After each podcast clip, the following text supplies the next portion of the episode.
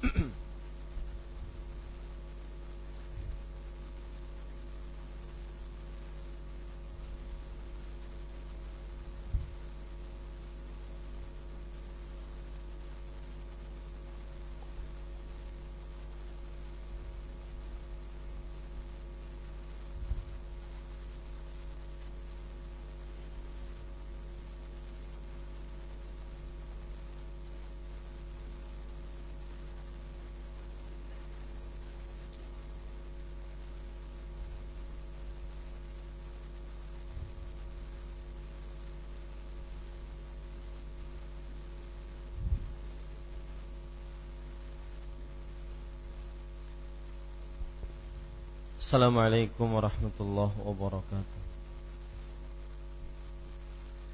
Bismillahirrahmanirrahim. Innalhamdalillah Nahmaduhu wa nasta'inuhu wa nasta'ghfiruh. Wa na'udhu billahi min syururi anfusina Siyati a'malina. Man yahdihillahu falamudillalah Wa man yudlil falahadiyalah واشهد أن لا إله إلا الله وحده لا شريك له وأشهد أن محمدا عبده ورسوله. يا أيها الذين آمنوا اتقوا الله حق تقاته ولا تموتن إلا وأنتم مسلمون. يا أيها الناس اتقوا ربكم الذي خلقكم من نفس واحدة وخلق منها زوجها وبث منهما رجالا كثيرا ونساء واتقوا الله الذي تساءلون به والأرحام إن الله كان عليكم رقيبا. يا أيها الذين آمنوا اتقوا الله وقولوا قولا سديدا يصلح لكم أعمالكم ويغفر لكم ذنوبكم ومن يطع الله ورسوله فقد فاز فوزا عظيما أما بعد. فإن أصدق الحديث كتاب الله وأحسن الهدي هدي محمد صلى الله عليه وعلى آله وسلم وشر الأمور محدثاتها وكل محدثة بدعة وكل بدعة ضلالة وكل ضلالة في النار. Alhamdulillah kita bersyukur pada Allah Subhanahu wa taala pada hari ini atau malam ini malam Selasa 13 Muharram 1437 Hijriah. Kita duduk bersama kembali mengkaji kitab Bulughul Maram min Adillatil Ahkam yang ditulis oleh Al-Hafidh Abdurrahman Ibnu Ali Ibnu Hajar Al-Asqalani rahimahullahu taala. Salawat dan salam semoga selalu Allah berikan kepada Nabi kita Muhammad sallallahu alaihi wa ala alihi wasallam pada keluarga beliau, para sahabat serta orang-orang yang mengikuti beliau sampai hari kiamat kelak. Dengan nama-nama Allah yang husna dan sifat-sifat yang ulia saya berdoa Allahumma inna nas'aluka ilman nafi'an wa rizqan tayyiban wa amalan mutaqabbala. Wahai Allah sesungguhnya kami mohon kepada Engkau ilmu yang bermanfaat rezeki yang baik dan amal yang diterima. Amin ya rabbal alamin. Bapak Ibu saudara-saudari yang dimuliakan oleh Allah masih kita membicarakan kitab Taharah, kitab bersuci pada babul haid, bab haid. Dan pada kesempatan kali ini kita akan membahas tentang hukum istihadah. Hadis yang ke-150. Saya bacakan hadisnya fi hadisi Asma'a binti Umaisin radhiyallahu anha inda Abi Dawud litajlis fi mirkanin fa idza ra'at sufratan fawqal ma'i faltaghtasil lidh-dhuhri wal 'asri ghuslan wahidan maghribi wal 'isha'i ghuslan wahidan وتغتسل للفجر غسلا وتتوضأ فيما بين ذلك Artinya sedangkan dalam hadis Asma bintu Umais radhiyallahu anha dalam riwayat Abu Dawud hendaknya ia duduk di atas bejana. Apabila ia melihat ada warna kuning di permukaan air maka hendaklah ia mandi untuk sholat zuhur dan asar dengan sekali mandi. Dan mandi untuk sholat maghrib dan isya dengan sekali mandi. Serta mandi untuk sholat subuh dengan sekali mandi. Lalu berwudulah di antara waktu-waktu kedua sholat tersebut. Bapak Ibu saudara-saudari yang dimuliakan oleh Allah Subhanahu wa taala, poin pertama dari hadis ini adalah biografi perawi yang meriwayatkan hadis ini. Beliau adalah Asma bintu Umais. Asma penyebutannya Asma'u bintu Umais.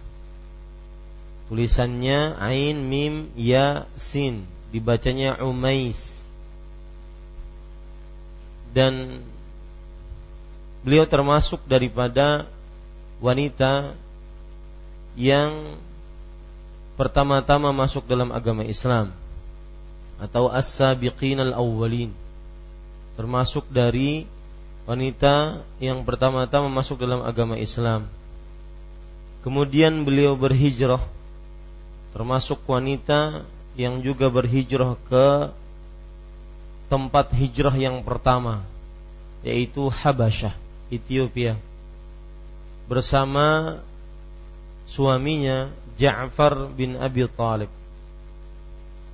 Bersama suaminya Ja'far bin Abi Talib. Kemudian selama di Habasyah lahirlah anak-anak Ja'far sebanyak tiga orang. Kemudian setelah tinggal di sana terdapat perintah untuk berhijrah ke kota Madinah. Maka beliau ini berarti adalah sahibatul hijratain. Beliau ini adalah seorang wanita dari sahabat-sahabat Rasul Shallallahu Alaihi Wasallam yang berhijrah ke dua tempat hijrah. Kita ketahui bahwa dalam sejarah Islam hijrah itu ada dua. Yang pertama berhijrah ke kota Habasyah dan yang kedua yaitu berhijrah ke kota Madinah. Dan di dalam hadis riwayat Bukhari dari Abu Musa al-Ash'ari radhiyallahu an terdapat di situ perkataan Umar bin Khattab radhiyallahu anhu kepada Asma bintu Umais. Umar bin Khattab radhiyallahu anhu berkata, "Sabaqnakum bil hijrah." Fanahnu ahaqqu bi Rasulillah sallallahu alaihi wasallam minkum. Artinya kami mendahului kalian untuk berhijrah. Maka kami lebih berhak untuk bersama Rasulullah sallallahu alaihi wasallam berhijrah. Maka hal tersebut disampaikan kepada Rasul sallallahu alaihi wasallam. Lalu Rasulullah sallallahu alaihi wasallam bersabda laisa bi ahaq haqqi bi minkum walahu wa li ashabihi hijratun wahidah walakum antum ahlas artinya tidak ada yang berhak denganku dari kalian. Dan juga untuknya dan untuk sahabatnya yang memiliki satu hijrah. Akan tetapi bagi kalian adalah orang-orang yang mengarungi lautan yang mempunyai dua kali hijrah. Artinya seorang yang menjadi sahabat Rasulullah sallallahu alaihi wasallam dan beliau berhijrah dua kali ini mempunyai keutamaan. dibandingkan orang yang berhijrah hanya satu kali. Makanya disebut beliau sahibatul hijratain. Artinya sahabat Rasulullah Sallallahu Alaihi Wasallam yang wanita yang berhijrah dua kali, yang berhijrah dua kali ke Habasyah dan ke kota Madinah. Kemudian Bapak Ibu saudara-saudari yang dimuliakan oleh Allah, Ja'far bin Abi Talib radhiyallahu anhu mati syahid. Insyaallah mati syahid di peperangan Mu'tah. Di peperangan Mu'tah. Lalu setelah mati atau meninggal Ja'far bin Abi Talib dinikahi oleh Abu Bakar As-Siddiq. Asma bintu Umais dinikahi jandanya dinikahi oleh Abu Bakar As-Siddiq radhiyallahu anhu. Maka dari pernikahan tersebut lahirlah seorang yang bernama Muhammad. Muhammad inilah yang keluar atau dilahirkan tatkala eh, haji wada. Kita tahu ada seorang perempuan tatkala haji wada yaitu tatkala berihram di Zul Hulaifah di miqatnya penduduk kota Madinah ada seorang perempuan yang nifas. Beliaulah ini. Asma bintu Umais radhiyallahu anha. Kata Rasulullah alaihi wasallam kepada wanita nifas tersebut mandilah dan berihramlah. Beliaulah ini. Yang di, baru dinikahi oleh siapa? Abu Bakar As-Siddiq radhiyallahu anhu. Berarti antara anak-anaknya Ja'far dengan anak-anaknya Abu Bakar adalah seibu. Ya, seibu. Apa bahasa Banjarnya kalau seibu? Hah? Sauma. Sauma.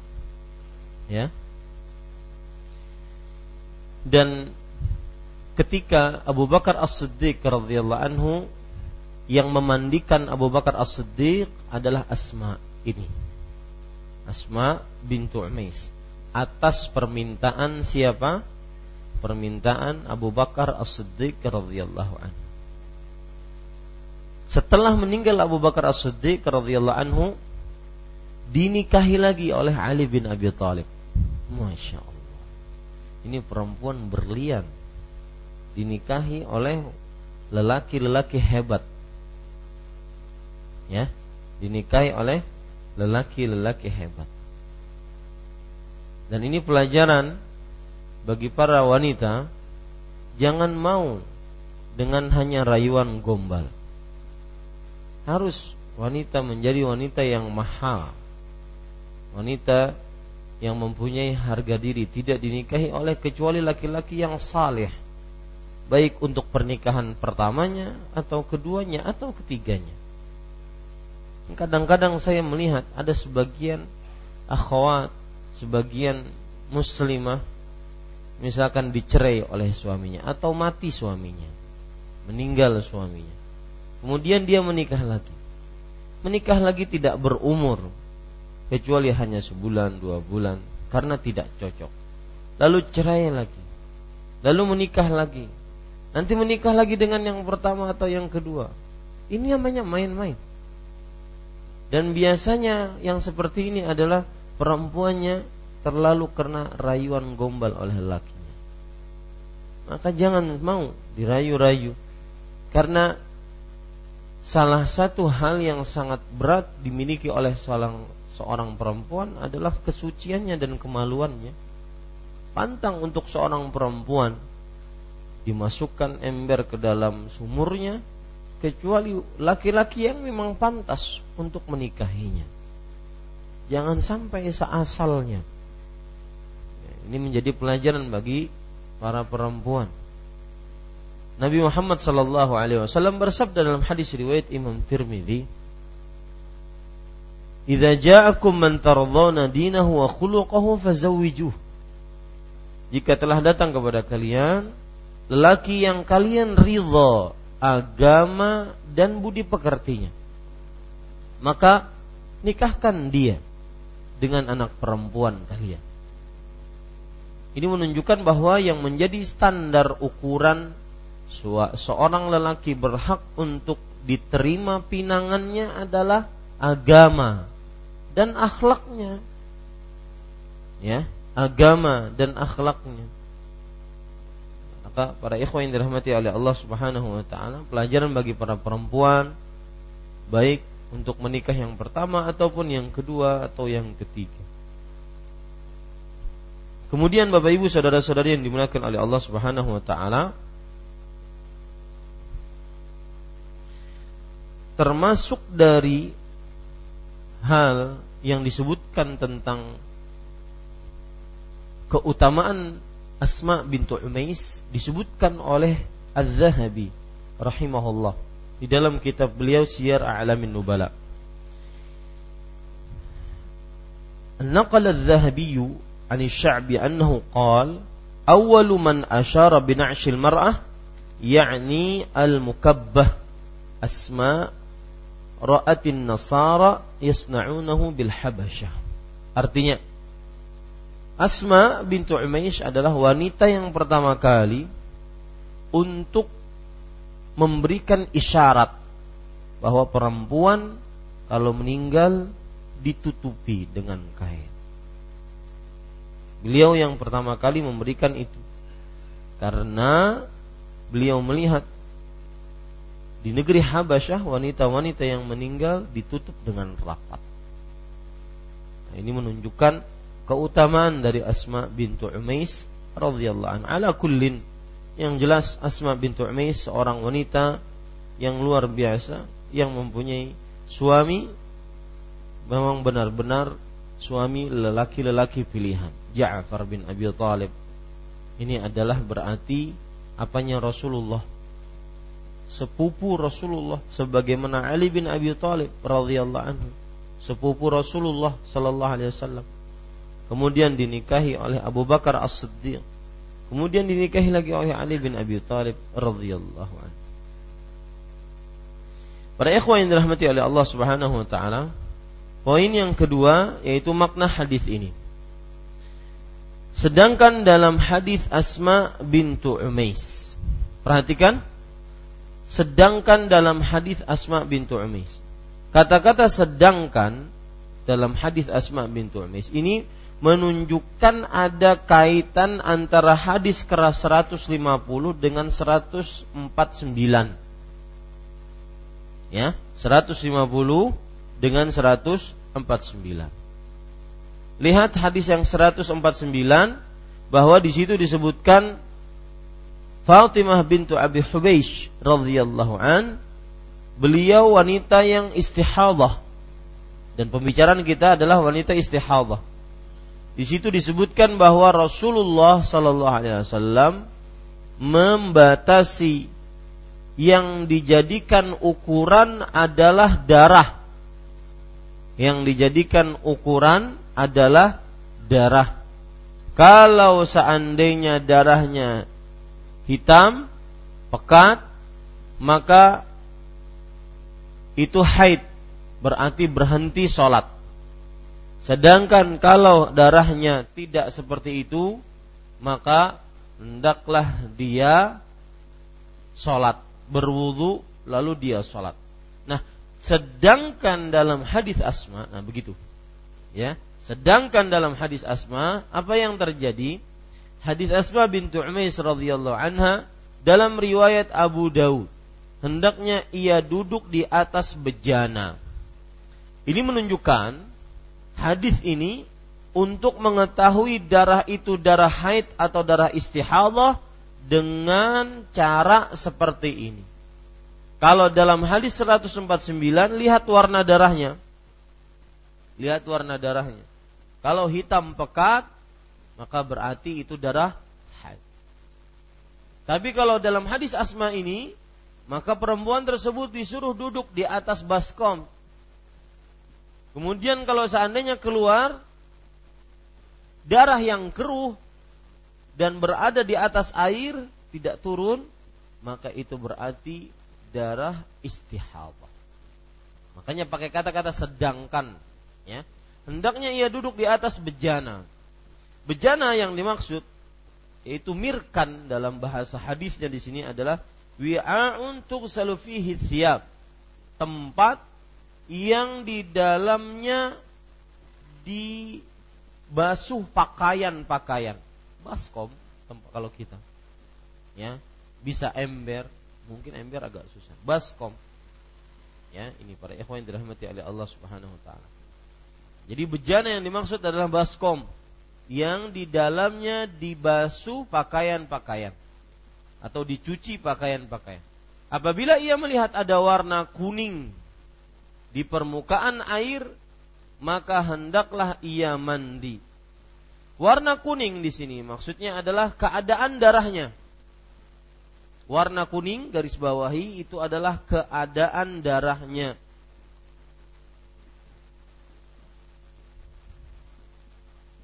Di permukaan air, kata-kata di permukaan air menunjukkan bahwa itu istihadah.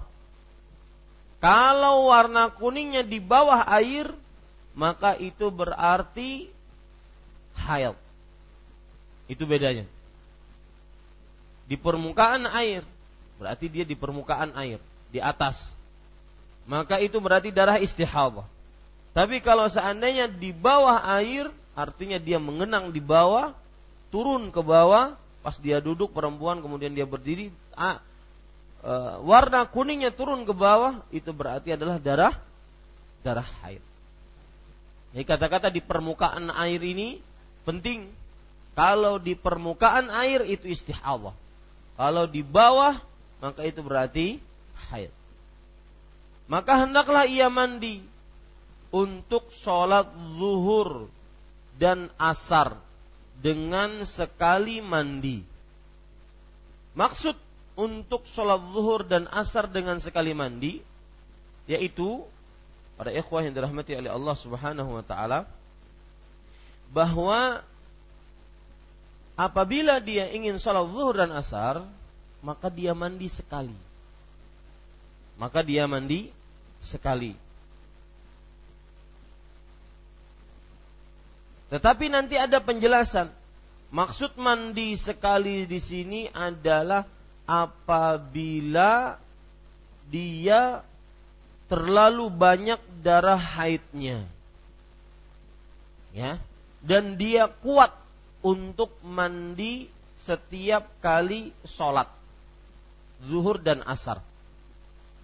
Nah nanti kita akan baca juga maksud daripada mandi di sini adalah dia dengan cara mengumpulkan sholat. Jadi begini, yang saya maksud adalah maka hendaklah ia mandi untuk sholat zuhur dan asar dengan sekali mandi. Caranya bagaimana?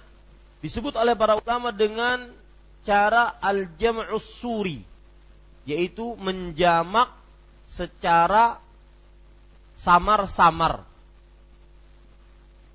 Menjamak secara samar-samar. Jadi garis bawah itu baik-baik. Hendaklah ia mandi untuk sholat zuhur dan asar dengan sekali mandi dengan cara menjamak secara samar-samar. Bagaimana menjamak secara samar-samar?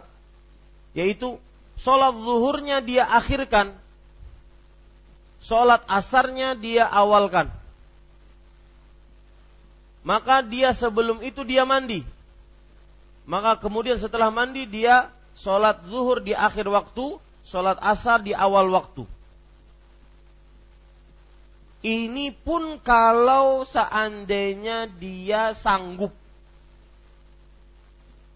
Kalau seandainya dia dia sanggup. Coba perhatikan sebuah hadis yang nanti kita akan baca di dalam hadis ke-151. Saya, tapi saya bacakan fa in qawiti ala an tuakhir adh-dhuhra wa tu'ajjil al-'asra fataghtasilin wa tajma'in baina salataini al-zuhri wal asri. Jika kamu kuat untuk mengakhirkan sholat zuhur, mengawalkan sholat asar, maka mandilah dan jamaklah di antara dua solat tadi. Antara zuhur dan asar. Nah ini para ikhwah, itu yang dimaksudkan, maka mandilah untuk sholat zuhur dan asar dengan sekali mandi. Kata-kata sekali mandi maksudnya adalah menjamak secara samar-samar. Ya, menjamak secara apa? Samar-samar. Dan mandi untuk sholat maghrib dan isya dengan sekali mandi sama. Mengakhirkan waktu sholat maghrib, mengawalkan waktu sholat isya dan sebelumnya mandi ini. Serta mandi untuk sholat subuh dengan sekali mandi. Lalu berwudulah di antara waktu-waktu kedua sholat tersebut. Ini menunjukkan bahwasanya berwudulah di antara waktu-waktu sholat tersebut artinya setiap sholat dia harus berwudu. Ini bagi wanita yang istihadah. Setiap sholat dia harus berwudu. Ini para ikhwah yang dirahmati oleh Allah Subhanahu wa taala. Tetapi harus di sini pun tidak wajib, hanya saja ya harus betul. Harus dia berwudu, wajib afwan. Harus dia berwudu dan wajib berwudu setiap sholat. Kenapa?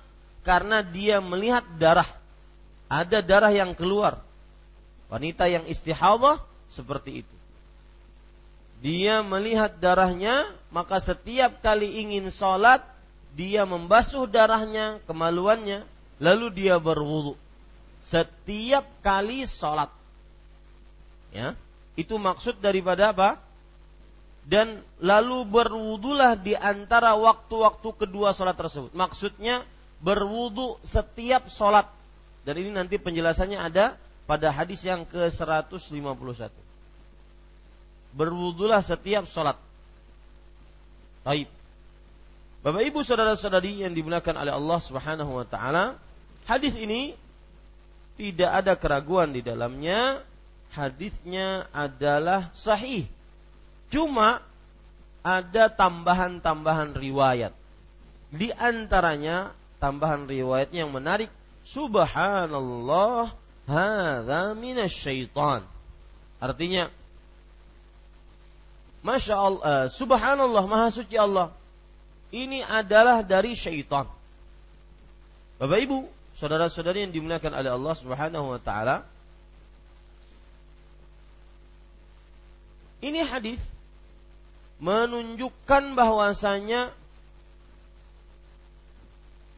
Asma bintu Umais beliau wanita yang sangat banyak darah haid, darah istihabahnya dan itu termasuk gangguan syaitan. Termasuk gangguan syaitan. Maka ini kita bisa ambil pelajaran bahwa wanita yang istihadah itu salah satunya adalah tipu daya syaitan mengganggu manusia. Menyulitkan kaum wanita. Maka dia harus sabar untuk itu. Nah ini yang saya maksud. Kenapa saya tambahkan riwayat ini? Karena itu adalah tipu daya syaitan untuk membuat para wanita sulit dalam beragama. Maka dia harus sabar. Itu intinya dia harus sabar. Baik. Poin yang keempat yaitu hukum dan pelajaran yang kita bisa ambil dari hadis ini. Yang pertama, hadis ini menunjukkan bahwasanya wanita yang istihadah mandi atau dianjurkan untuk mandi di setiap dua kali sholat dengan satu kali mandi. Seperti untuk sholat zuhur dan asar dia sekali mandi. Sholat maghrib dan isya dia sekali mandi. Dan ini adalah pendapat para sahabat. Di antaranya Ali bin Abi Talib, Ibnu Abbas, kemudian juga para tabi'i, Ibrahim ibn Yazid An-Nakhai. Ini para ikhwan yang dirahmati oleh Allah Subhanahu wa taala.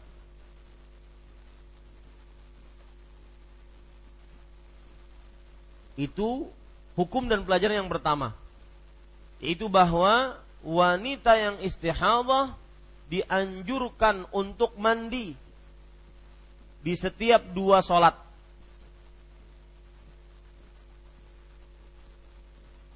Dan itu pendapatnya Ali bin Abi Thalib, Ibnu Abbas, dan juga Ibrahim bin Yazid An-Nakhai. Pelajaran hukum yang kedua dari hadis ini. Mandi tersebut jika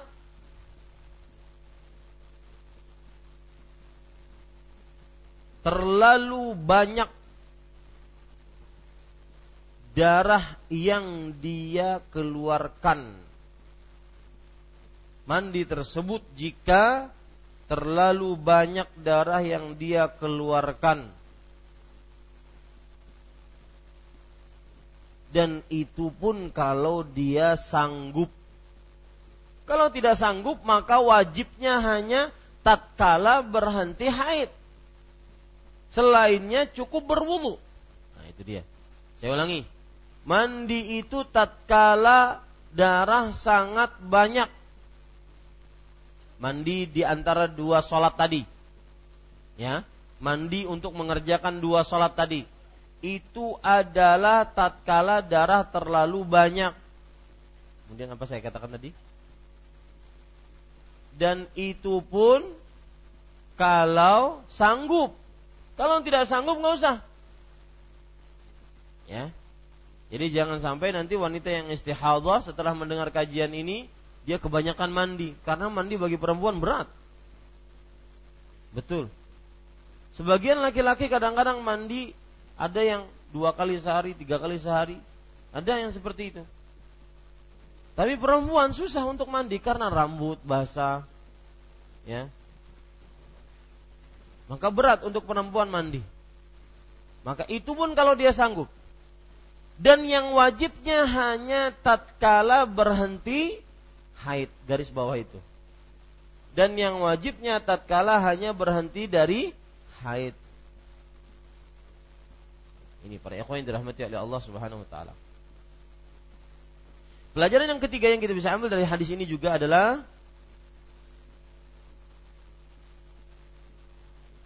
diwajibkan untuk berwudu setiap kali sholat bagi wanita yang istihadah.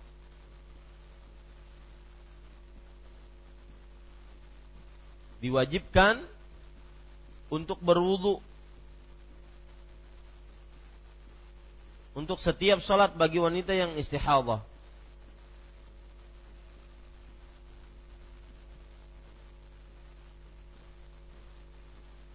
Pelajaran yang keempat, yang kita bisa ambil dari hadis ini adalah yaitu membersihkan kemaluan setiap kali berwudu bagi wanita yang istihadah. Sebagaimana yang disebutkan oleh Rasul Shallallahu Alaihi Wasallam dalam hadis Fatimah bintu Abi Hubeish yang kita baca nantinya, beliau Nabi Muhammad SAW bersabda,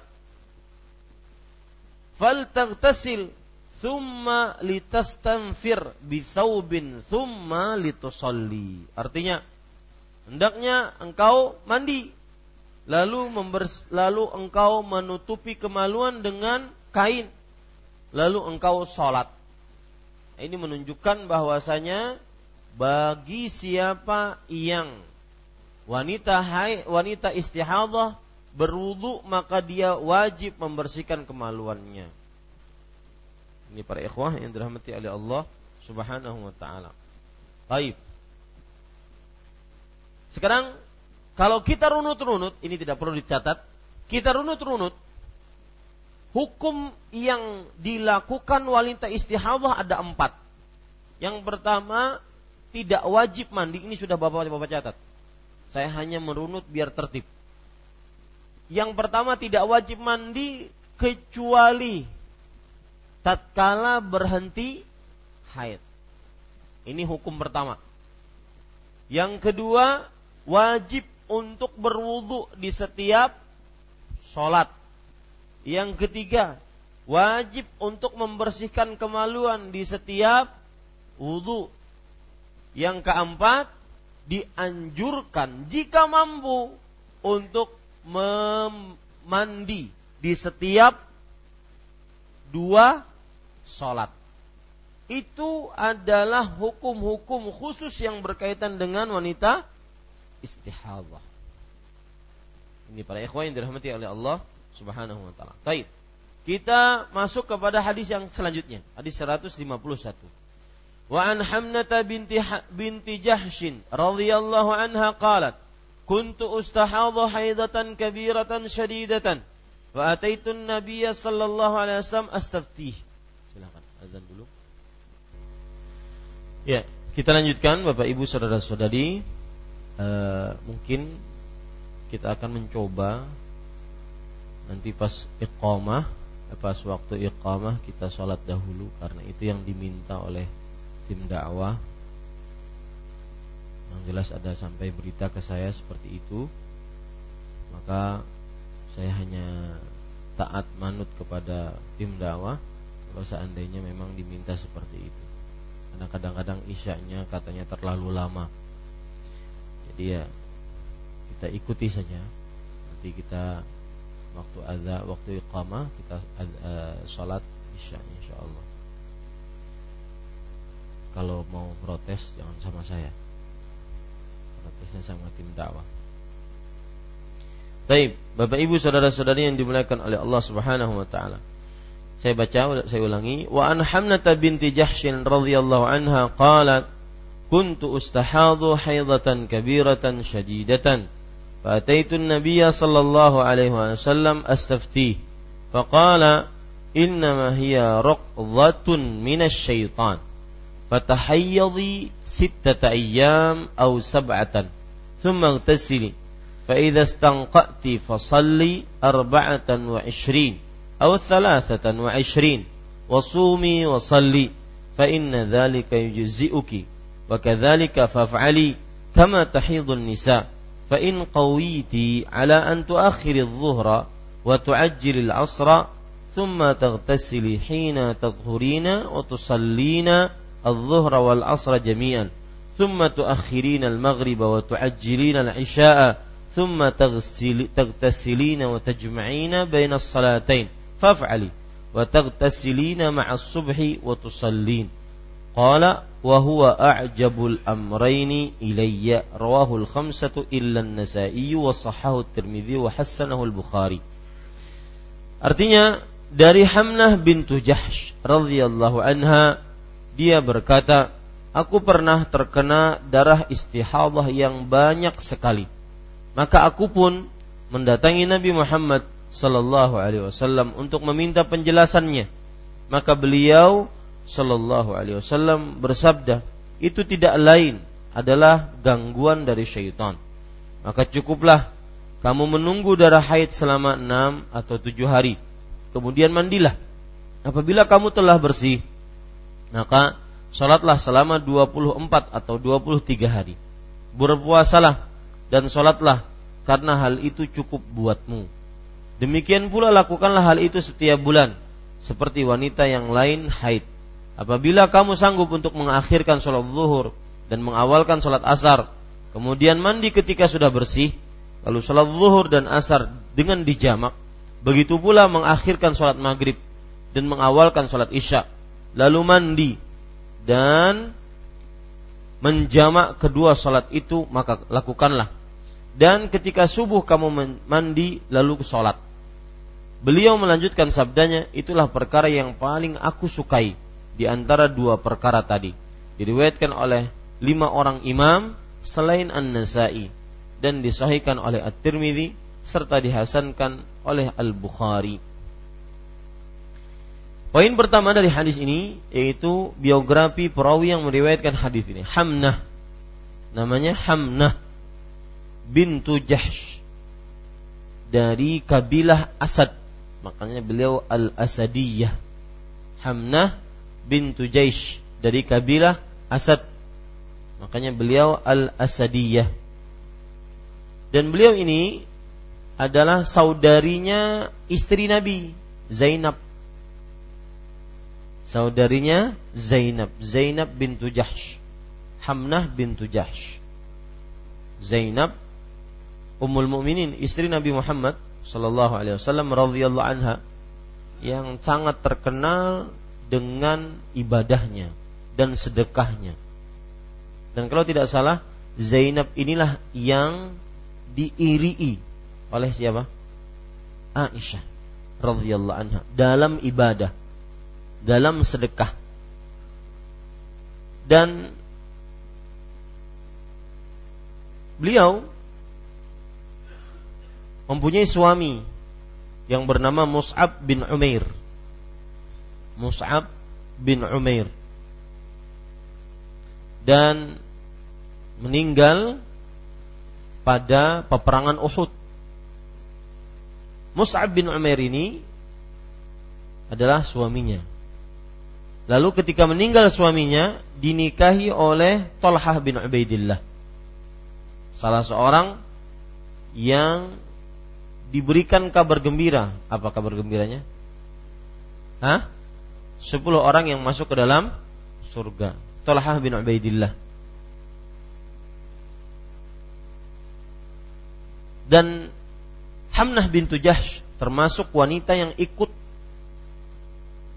uh, untuk membaiat di beberapa bayat yaitu wanita-wanita yang ikut membaiat Rasulullah Sallallahu Alaihi Wasallam. Ada dalam hadis hadis Rasul ada wanita-wanita sekelompok wanita yang ikut membaiat.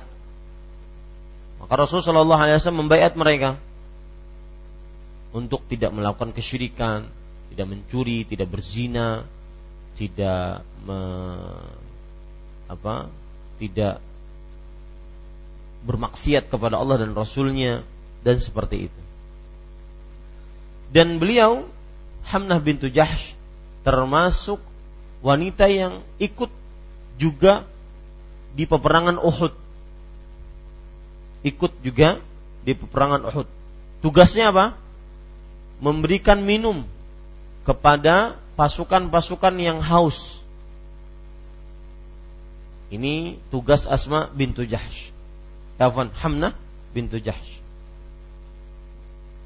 Dan juga salah satu tugas beliau juga tatkala peperangan Uhud adalah yaitu membopoh orang-orang yang luka dari kaum muslim dan mengobatinya. Dan beliau salah seorang wanita yang terkenal dengan istihadah di zaman Rasul sallallahu alaihi wasallam. Jadi ada di zaman-zaman Rasul Shallallahu Alaihi Wasallam wanita-wanita yang diuji oleh Allah dengan istihadah keluar darah yang banyak. Tapi bukan darah haid, darah istihadah.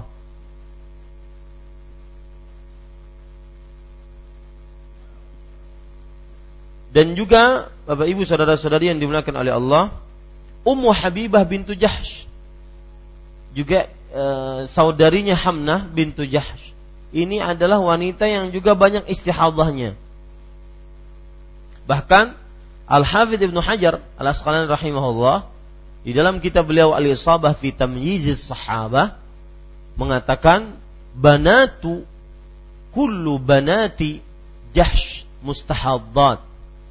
Seluruh anak-anak perempuan Jahsh itu adalah perempuan-perempuan yang suka istihadah. Wah, ini ujian ya wanita diuji macam-macam bahkan seluruh manusia diuji bermacam-macam ada diuji dengan harta diuji dengan wanita diuji dengan tahta diuji dengan uh, macam-macam anak diuji dengan keluarga istri diuji dengan pekerjaan diuji dengan uh, perempuan ini diuji dengan istihadah, ada bermacam-macam. Untuk apa ujian itu? Liyabluwakum ayyukum ahsanu amal. Agar Allah menguji kalian, siapa di antara kalian yang paling baik amalnya itu tentunya. Ya. Maka para ikhwah sekalian dirahmati oleh Allah, saya tadi berpikir tadi siang saya berpikir. Saya katakan ada sebagian orang yang diuji oleh Allah Subhanahu wa taala, tapi ujian itu nikmat bagi dia. Apa nikmatnya? Dengan ujian dia bisa sholat berjamaah. Mungkin kadang-kadang dia telat sholat berjamaah. Gara-gara ujian, dia bisa sholat berjamaah. Jadi sebenarnya ujian itu dibaliknya adalah salah satu nikmat Allah terbesar. Maka Bapak Ibu saudara-saudari jangan sedih dengan ujian. Tapi bersabarlah bahkan kalau bisa tersenyumlah. Karena ujian itu tanda cinta kasih Allah kepada hambanya. Kalau bukan karena ujian, mana mungkin orang menadah tangan kepada Allah. Kalau bukan karena ujian, terkadang mana mungkin air mata berlinang di atas pipi. Kalau bukan karena ujian, terkadang mana mungkin seseorang merasa dekat dengan Bukankah itu nikmat? Yang kadang sebagian orang lapang, nyaman, tentram mencari lezatnya itu. Maka para ulama salaf mengatakan, "Lau alimuna la jaladuna bisuyuf."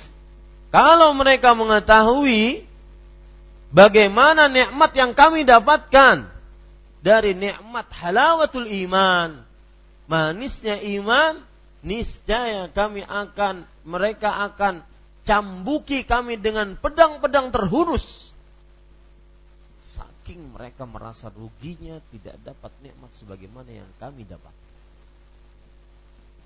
Maka para ikhwah bersabarlah. Apalagi janji-janji Allah yang sangat manis dan wajib kita percayai. Saya ja'alullah ba'da usrin yusra Allah akan menjadikan setelah kesulitan pasti ada kemudahan. Maka para ikhwah bersabar. Hidup. Ada orang kadang-kadang kalau diuji itu dia mengingat ujian yang didapati oleh Rasulullah Sallallahu Alaihi Wasallam. Bagaimana ujiannya begitu berat. Ada orang yang kadang-kadang kalau diuji untuk merendahkan ujian yang dia dapatkan, meringankan ujian yang didapatkan, dia ingat bagaimana kematian Rasulullah. Karena kematian Rasulullah musibah yang terbesar di atas muka bumi ini. Tidak pernah ada musibah kecuali yang paling besar dibandingkan kematian dan wafatnya Rasul Sallallahu Alaihi Wasallam. Maka tersenyumlah, bersabarlah. Apa pun ujian yang kita dapat. Pun Nggih nggih sama.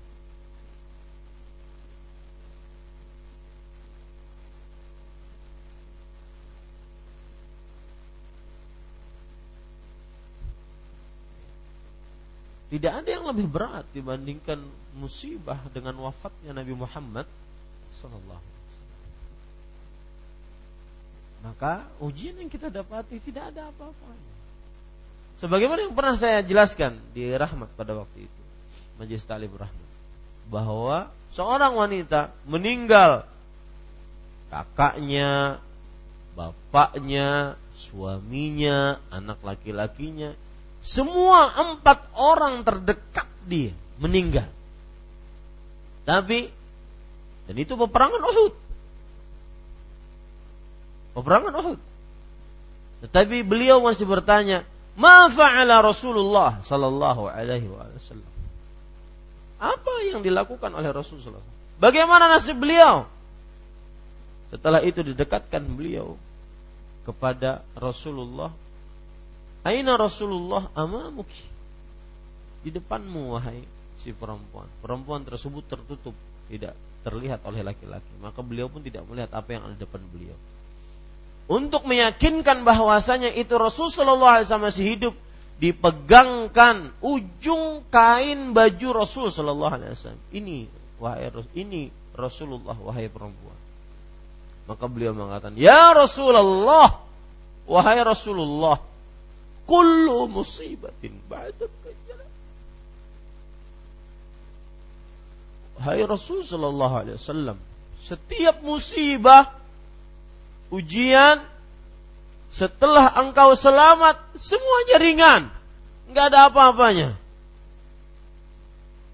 Maka obati musibah yang kita dapati, ujian yang kita dapati, seberat apa pun, dengan mengingat wafatnya Rasul Sallallahu Alaihi Wasallam. Para ikhwan yang dirahmati oleh Allah Subhanahu Wa Taala, sebagaimana disebutkan tadi Bilal pun sampai Bilal jangan Bilal termasuk di dalamnya Umar Pak Haji Umar bin Khattab bahkan ketika meninggalnya Rasul sallallahu alaihi wasallam beliau mengatakan man qala anna Muhammadan qad mat adribu unuqah Umar yang keteguhan imannya mulham nabi Uh, kalau seandainya ada nabi setelah Nabi Muhammad SAW di, sana dia adalah Umar dengan keteguhan imannya. Syaitan iblis takut dengan Umar. Tapi ketika mendengar Rasul Shallallahu Alaihi Wasallam wafat, barang siapa yang mengatakan Muhammad Shallallahu Alaihi Wasallam telah meninggal, maka aku penggal lehernya. Setelah itu tidak ada seorang sahabat pun yang berbicara tentang wafatnya Rasul Shallallahu Alaihi Wasallam. Saking beratnya wafat Rasul Shallallahu Alaihi Wasallam di hadapan di hati Umar bin Khattab. hanya Abu Bakar As-Siddiq yang kuat imannya. Beliau ketika masuk dalam kamar Rasulullah SAW yang beliau di situ meninggal, beliau mengatakan, Ya Muhammad, tibta wa Wahai Muhammad Sallallahu Alaihi Wasallam, sungguh engkau hidup dan mati dalam keadaan yang paling baik. Keluarlah Abu Bakar As-Siddiq radhiyallahu anhu menghadapi kaum Muhajirin dan Ansar. Sebuah keadaan yang sangat maha genting tidak pernah ada di tengah kaum muslim kegentingan seperti itu. Beliau mengatakan, "Man kana ya'budu Muhammadan fa innahu qad mat." Wa man kana ya'budu Allah fa inna Allah hayyun la yamut. Barang siapa yang menyembah Muhammad sallallahu alaihi wasallam sesungguhnya dia telah meninggal. Dan barang siapa yang menyembah Allah Subhanahu wa taala sesungguhnya Allah Maha hidup tidak pernah mati. Perkataan yang berat dikatakan oleh Abu Bakar As-Siddiq radhiyallahu Tidak ada musibah ujian yang lebih berat bagi seorang muslim umat muslim dibandingkan wafatnya Rasulullah sallallahu alaihi wasallam. Maka yang mendapat musibah, ujian, sabar. Sabar. Ada pepatah Arab mengatakan As-sabru kas-sabiri murrun fi madaqatihi lakin awaqibuhu ahla minal asali. Sabar itu seperti buah sabir yang pahit rasanya. Rasanya pahit tetapi nilainya sangat manis. Maka para ikhwan yang dirahmati oleh Allah Subhanahu wa taala, kita tidak dituntut alhamdulillah, kita tidak dituntut untuk ridha dengan ujian. Ridho lebih tinggi dibandingkan hanya sabar. Sabar itu cuma bisa menahan, nahan lisan, nahan tangan, nahan kaki, nahan hati dari mengerjakan hal-hal yang diharamkan oleh Allah. Nahan saja, menahan. Kita tidak dituntut untuk ridha dan itu termasuk nikmat Allah Subhanahu wa taala terhadap seorang muslim. Kita lanjutkan.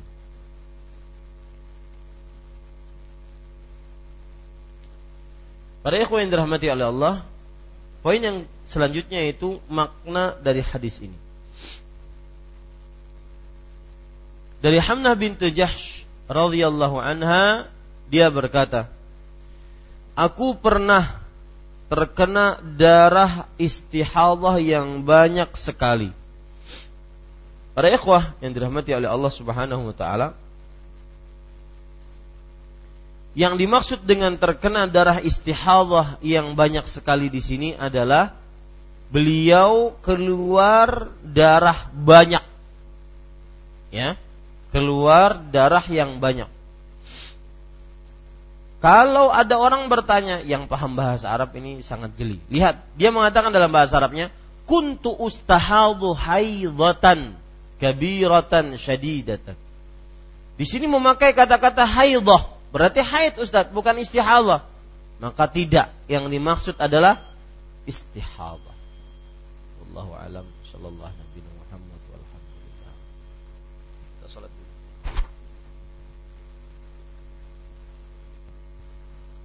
Bismillahirrahmanirrahim Alhamdulillahirrabbilalamin Wassallallahu sallam wa baraka ala abdihi wa rasulihi nabina Muhammad Wa ala alihi wa sahbihi ajma'in amma ba'd Ada yang ingin bertanya? Dari apa yang sudah disampaikan?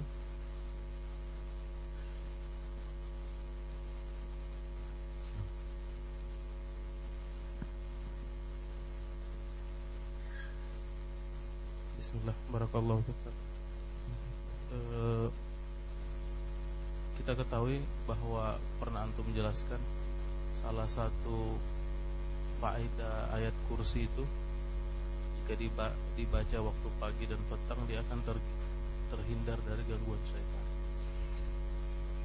Dan di sini dikatakan istihada itu adalah raqdatun minasyaitan.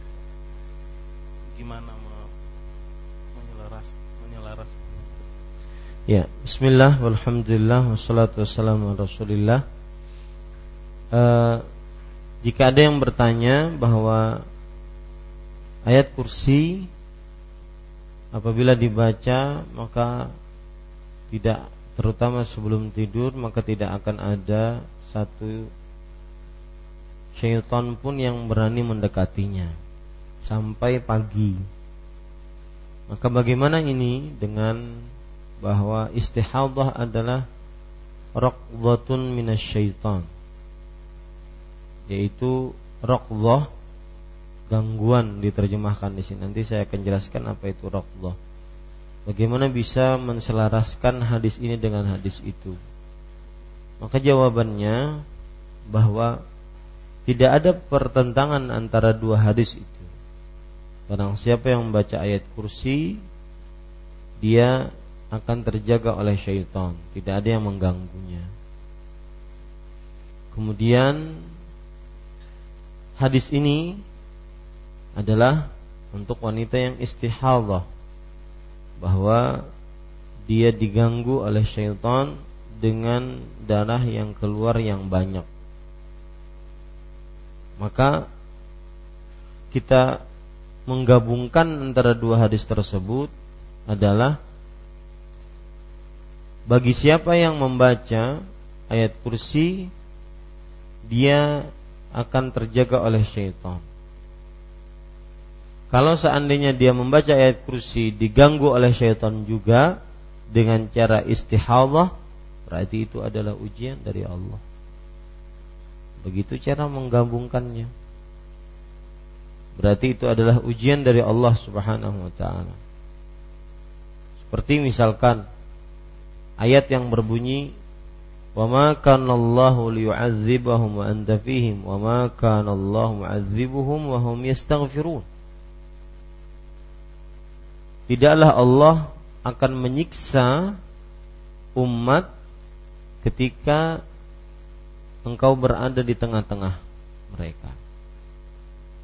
Dan tidaklah Allah akan menyiksa mereka ketika mereka beristighfar. Ada orang beristighfar. Ada orang ahli ibadah. Dan ibadah menjaga dari musibah. Dan maksiat mendatangkan musibah. Tapi orang ini ahli ibadah. Tapi tetap saja dapat ujian dari Allah, dapat gangguan dari syaitan. Nah, bagaimana menggabungkannya? Maka jawabannya seperti yang sudah saya jawab tadi. Selalu jika ada pertentangan dianggap bertentangan antara ayat dengan ayat, hadis dengan hadis, ayat dengan hadis. Maka selalu tanamkan di dalam diri bahwa tidak ada pertentangan antara dua ayat tersebut atau dua hadis tersebut atau antara ayat dan hadis tersebut. Karena tidak mungkin syariat Allah bertentangan satu dengan yang lain dan ini iman. Oh, berarti bertentangannya pada apa? bertentangannya pada otak kita yang belum sampai. Bertentangannya kepada akal pikiran kita yang belum sampai terhadap hikmah-hikmah Allah dalam penciptaannya. Lalu menggabungkannya bagaimana? Menggabungkannya tadi bahwa orang yang beristighfar dia tidak akan diuji, tidak akan mendapatkan musibah dari Allah. Tidak akan mendapatkan bala. Asalnya seperti itu. Tapi kok ada orang yang diuji oleh Allah Subhanahu wa taala? Lihat, para nabi, ujiannya kurang apa ya, apa? Ibadahnya kurang apa? Rasulullah alaihi wasallam bersabda, "Asyaddun nasi bala'an al-anbiya, tsumma al-amsalu fal amsal." Artinya, orang yang paling berat ujiannya, balanya, musibahnya adalah para nabi. Kemudian orang-orang setelahnya, kemudian orang-orang setelahnya. Dalam riwayat yang lain, yubtala ala hasabi dinih. Dia akan diuji sesuai dengan kekuatan agamanya. Fa'in fi dini riqqatan. Kalau seandainya dalam agamanya ada ketipisan, maka ujiannya sesedang itu. Kalau seandainya uji, agamanya ada ketebalan, maka ujiannya berat. Padahal dia orang yang ahli ibadah. Maka berarti itu ujian. Ya, Makanya saya sebutkan tadi bahwa haid meskipun orang mungkin baca ayat kursi setiap pagi atau setiap sebelum tidur akan terjaga oleh syaitan. Betul? Tidak ada yang meragukan itu dan tidak boleh meragukan itu. Tetapi kok diuji lagi bahwasanya dia adalah raqatun syaitan. Maka itu berarti ujian dari Allah. Itu berarti apa? ujian dari Allah Subhanahu wa taala. Bisa dipahami? Baik. Para ikhwan yang dirahmati oleh Allah, kita lanjutkan sampai mana tadi?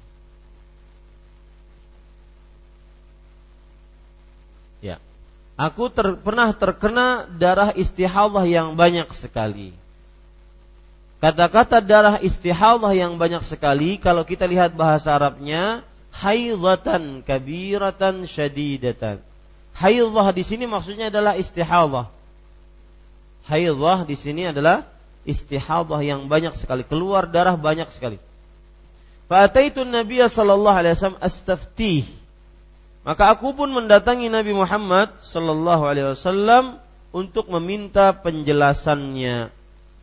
Di sini pelajaran menarik. Apa pun permasalahan hidup Anda, baik yang berkaitan dengan dunia atau akhirat, maka minta jalan keluarnya melalui jalan keluar yang dituntun agama. Ya. Dan ini akan kita kupas nanti. Lihat Hamnah bintu Jahsy radhiyallahu an anha beliau mendatangi Nabi Muhammad wasallam minta penjelasan kepada Nabi Muhammad sallallahu alaihi wa ala alihi wasallam. Kemudian para ikhwan yang dirahmati oleh Allah Subhanahu wa taala, kata-kata istihadah yang banyak sekali. Banyak sekali di sini maksudnya adalah darahnya keluar banyak. Darahnya keluar banyak.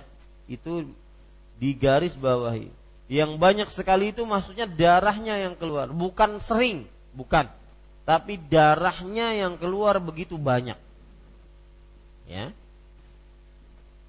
Kemudian di sini disebutkan maka Nabi Muhammad sallallahu alaihi wasallam bersabda, itu tidak lain adalah gangguan dari syaitan. Bahasa Arabnya innama hiya raqdhatun minasyaitan. Raqdhah itu adalah uh, ad-darbu birrijl. Tendangan. Tendangan dari syaitan. Jadi pukulan dengan kaki itu berarti kan tendangan. Lil isab wal isabatu biha liqasdil idral wal adza. Nah, di sini menunjukkan bahwasanya syaitan menendang rahim perempuan tersebut sehingga keluar darah yang begitu banyak.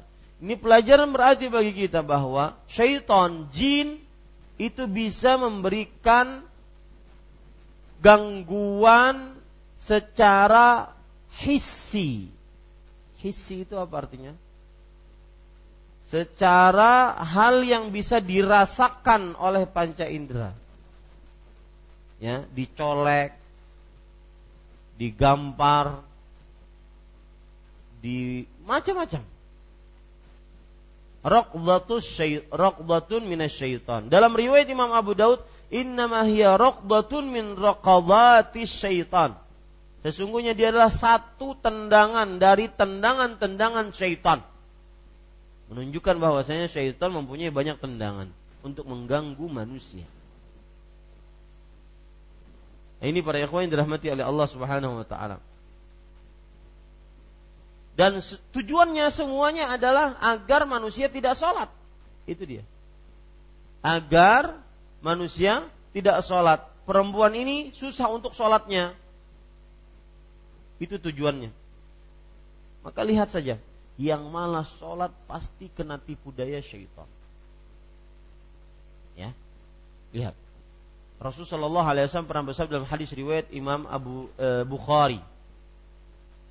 Dari hadis Abdullah bin Umar radhiyallahu anhu bahwa beliau suatu pagi bertanya mana si fulan? Suatu pagi setelah sholat subuh. Maka para sahabatnya menjawab mazala naiman. Mastaiqadha hatta al-fajr. Masih tidur, tidak bangun sampai waktu subuh habis. Maka Rasulullah SAW mengatakan, balas syaitan fi udhuni. Syaitan kencing di telinganya. Pasti yang malas sholat pasti sedang kena tipu daya syaitan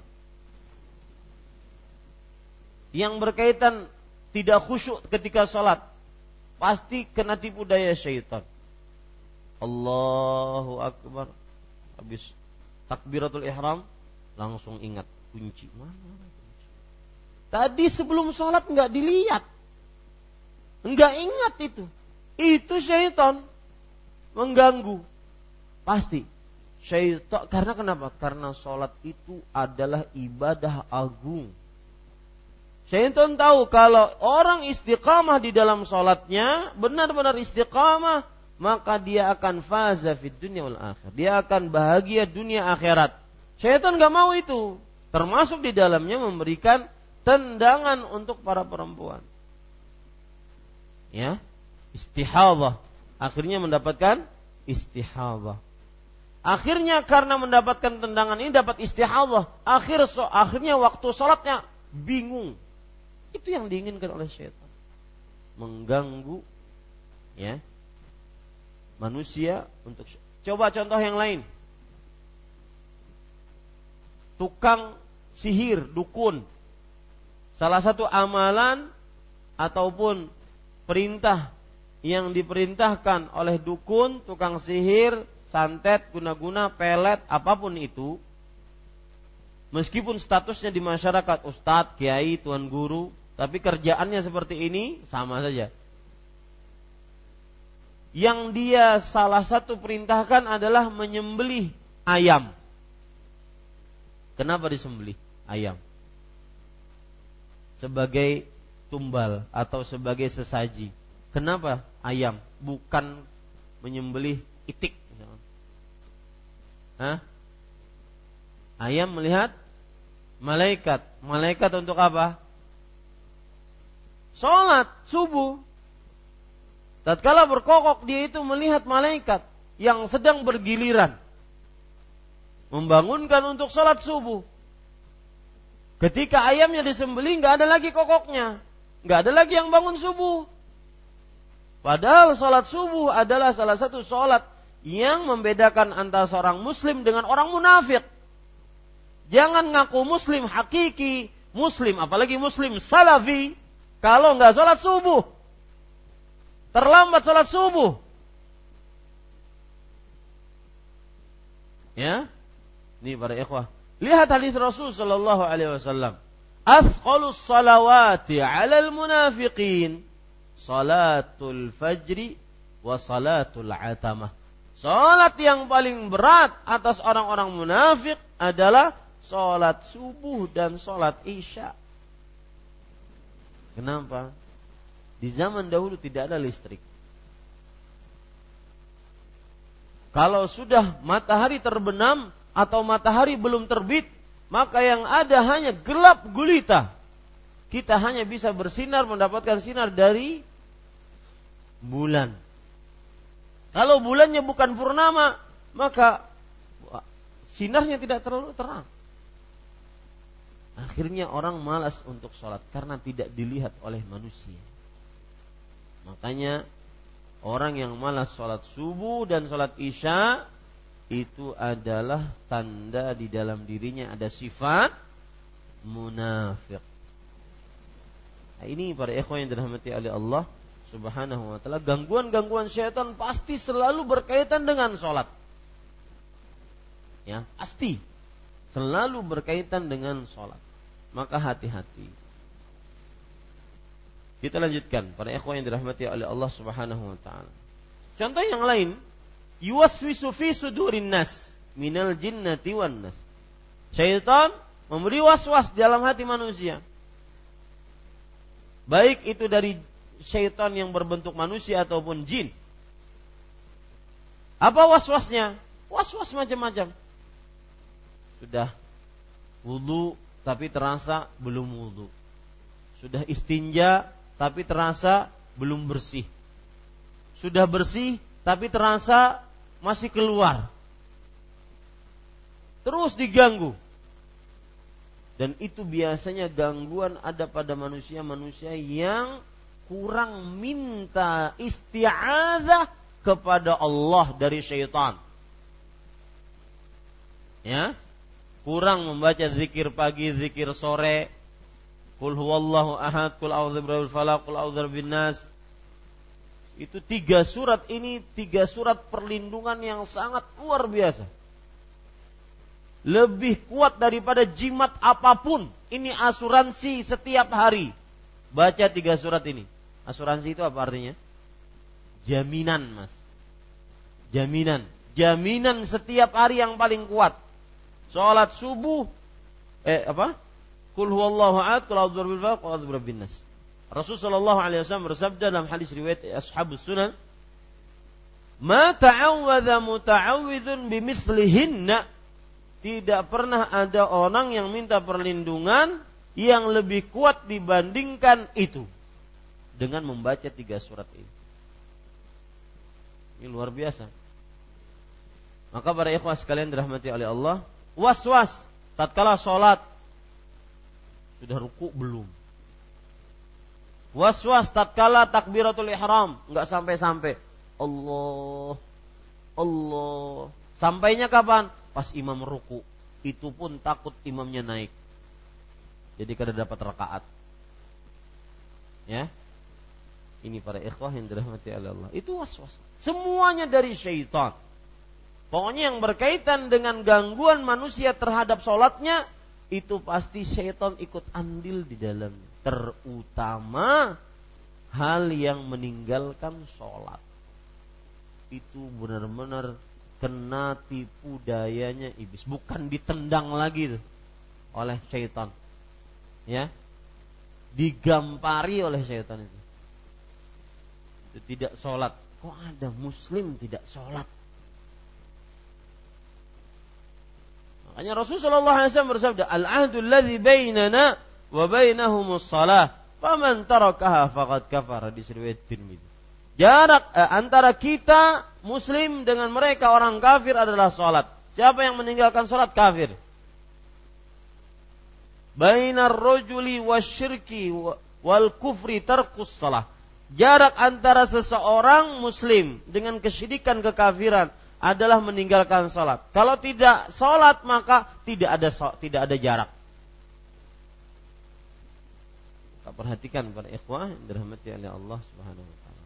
Yang sering melalaikan waktu salat, mengakhirkannya, terlambat jamaahnya, ngerjakan salat di luar waktu, datang salat pas waktu imam uh, tahiyat akhir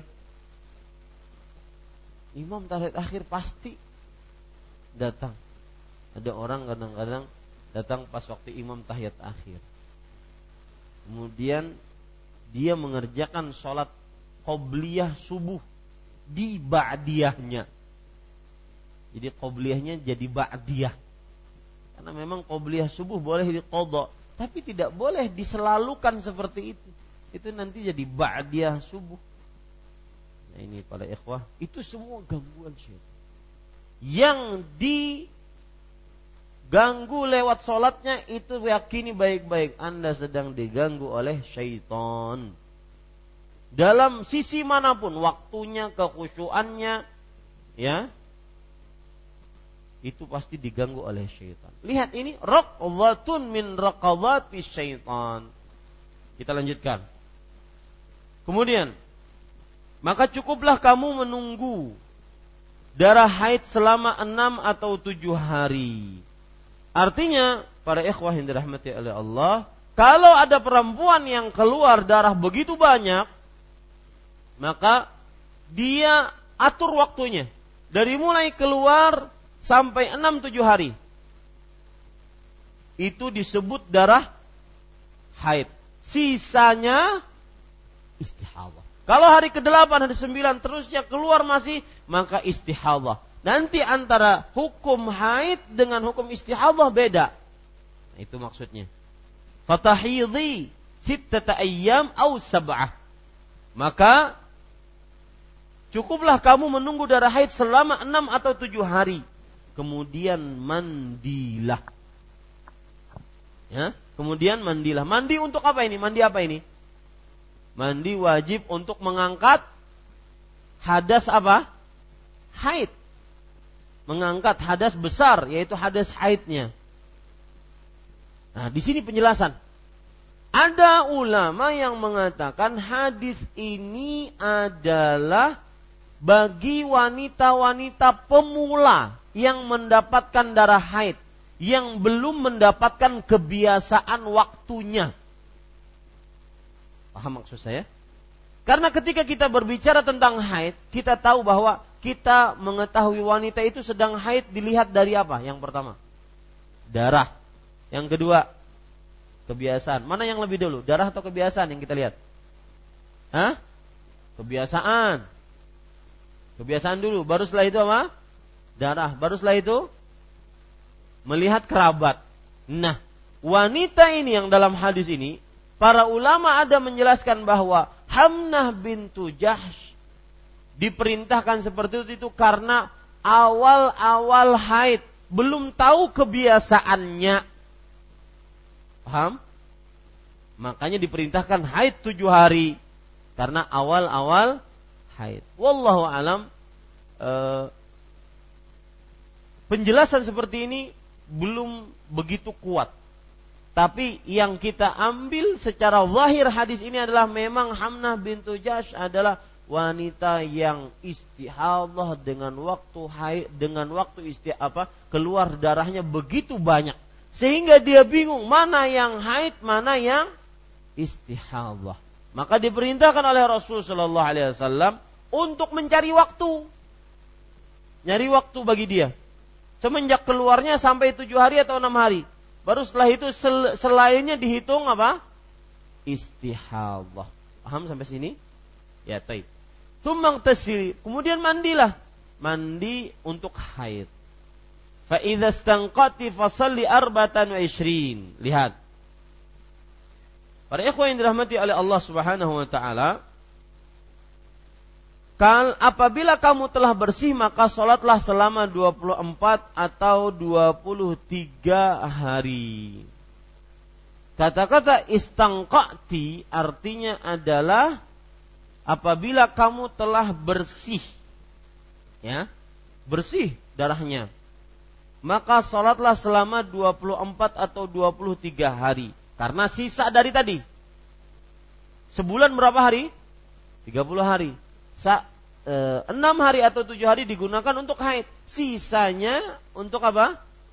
Untuk sholat seperti biasa, istihadah. Berpuasalah dan sholatlah. Ini menunjukkan wanita istihadah sama seperti wanita suci. Berpuasa dia, sholat dia. Ya ini dia. Sama seperti wanita suci. Cuma bedanya tadi ada beberapa perbedaan yang sudah kita sebutkan tadi. Ya. Tapi untuk sholat puasa tetap sama. Meskipun keluar darah. Termasuk di dalamnya melayani suami sama. Boleh. Meskipun kadang-kadang apabila ember dimasukkan ke dalam sumur terlihat darah, maka tidak mengapa. Karena dia darah istihadah bukan darah darah haid. Karena hal itu cukup buatmu. Ya, hal itu cukup buatmu. Para ikhwan yang dirahmati oleh Allah Subhanahu wa taala, kemudian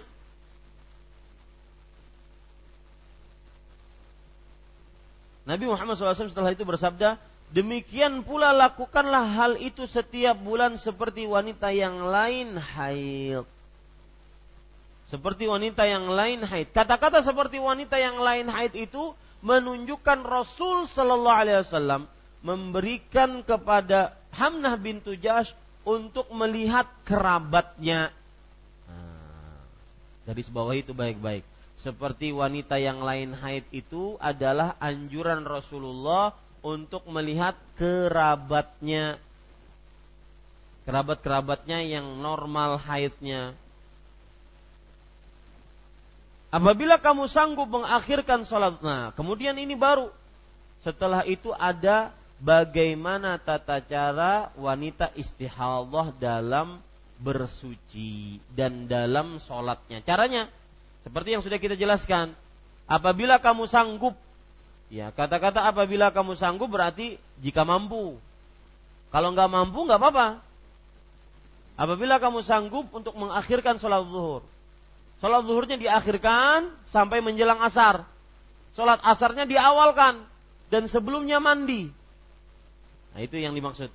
Sholat zuhur dan mengawalkan sholat asar kemudian mandi ketika sudah bersih. Lalu sholat zuhur dan asar dengan dijamak. Begitu pula mengakhirkan sholat maghrib dan mengawalkan sholat isya. Lalu mandi dan menjamak kedua sholat itu maka lakukanlah. Artinya kalau sanggup silahkan seperti itu. Ini menunjukkan apa? Tidak wa tidak wajib, hanya apa?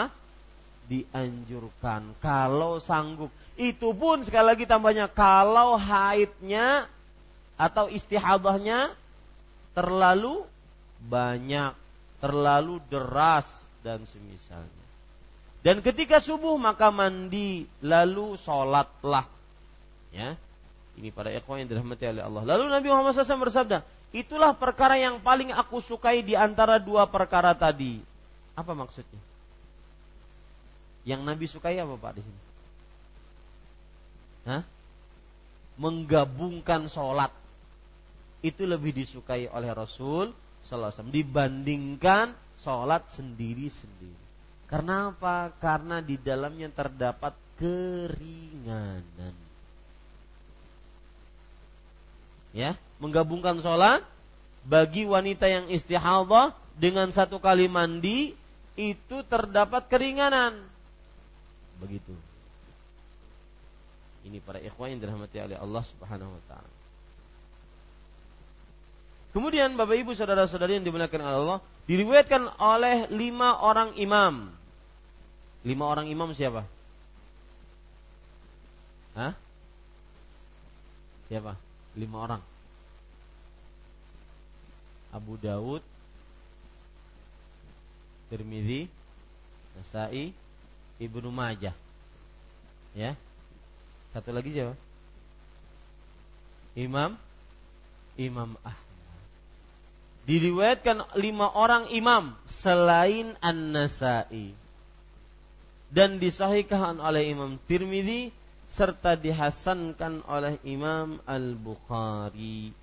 Bapak Ibu saudara-saudari yang dimuliakan oleh Allah Subhanahu wa taala, kata-kata dihasankan oleh Imam Al-Bukhari di sini terdapat penjelasan bahwasanya Hasan yang dihasankan oleh Imam uh, Bukhari di sini yaitu maksudnya adalah Imam Bukhari menghasankan riwayat ini tetapi riwayat ini lebih rendah dibandingkan yang diriwayatkan oleh Imam Abu Dawud yaitu mandinya sekali tatkala berhenti haid saja.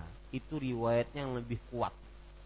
Adapun mandi setiap kali ingin sholat menggabung dua sholat mandi, gabung dua sholat mandi, maka ini derajatnya lebih rendah dibandingkan yang mandi sekali setelah haid saja. Maka kita katakan bahwa mandi menggabungkan dua sholat mandi, menggabungkan dua sholat mandi itu adalah hanya dianjurkan, tidak apa?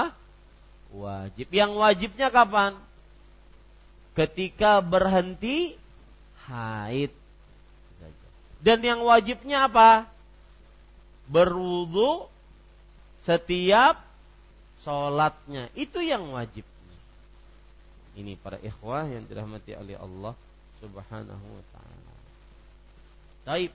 Apa pelajaran yang kita bisa ambil dari hadis ini? Yang pertama, Bapak Ibu saudara-saudari, dari tadi kita sudah membahas beberapa banyak uh, hadi apa pelajaran ujian semua orang akan diuji dan ujian fungsinya adalah membedakan mana orang yang benar-benar beriman dengan mana orang yang hanya berpura-pura dalam imannya. Hamnah bintu Jahash dan juga anak-anak perempuan Jahash diuji oleh Allah dengan raqwatus syaitan, tendangan syaitan, ujian. Semua orang diuji dan fungsi ujian untuk membedakan mana yang benar-benar beriman, mana yang hanya sekedar kalau hidup selalu nyaman, Pak, selalu nyaman, itu enggak tertempa. Tidak ada ujian. Ya. Dan hati-hati kadang-kadang kenyamanan itu proses lihat ya kenyamanan hidup dunia proses meminimalkan nikmat akhirat garis itu baik-baik bawahi baik kenyamanan hidup dunia adalah salah satu proses mempersedikit meminimalkan nikmat di akhirat Ya. Siapa yang ingin sedikit nikmatnya di akhirat, silahkan nyaman-nyaman. Nyaman-nyaman makan, nyaman-nyaman minum, nyaman-nyaman pakaian, nyaman-nyaman rumah, nyaman-nyaman tempat tinggal, nyaman-nyaman macam-macam nyaman. Ya. Pun nyaman-nyaman guring. Ya betul, karena sholat malam adalah amalan da'bus salihin. Ya, ibadah tatkala malam. Maka para ikhwan yang dirahmati oleh Allah yang biasa nyaman-nyaman tidak mau yang kotor-kotor, tidak mau yang ngantri, nggak mau. Kalau ngantri nyumpah, sumpah serapah. Uh. Kalau urusan sedikit ribet, wah ini ini Allah begini nih, kebiasaan banget nih Allah nih. Subhanallah. Ada manusia-manusia seperti itu yang nggak pernah ngantri, nggak pernah panas sedikit, nggak mau e, susah sedikit, nggak mau usaha, nggak mau meluangkan waktu untuk ibadah, pengen nyaman, santai. Nah ini ini proses meminimalkan nikmat di akhirat. Ya, hati-hati. Para ikhwas sekalian dirahmati oleh Allah. Ada orang berkata, Ustaz kalau begitu saya nggak pernah nyaman di dunia berarti banyak dong nikmatnya. Semoga. Kenapa saya katakan semoga? Kalau sabar. Kalau nggak sabar, ngomel. Nuduh Allah tidak baik, nuduh Allah tidak tidak adil, maka mungkin lebih parah dibandingkan yang dapat nyaman tadi. Maka hati-hati ya para. Baik, pelajaran yang kedua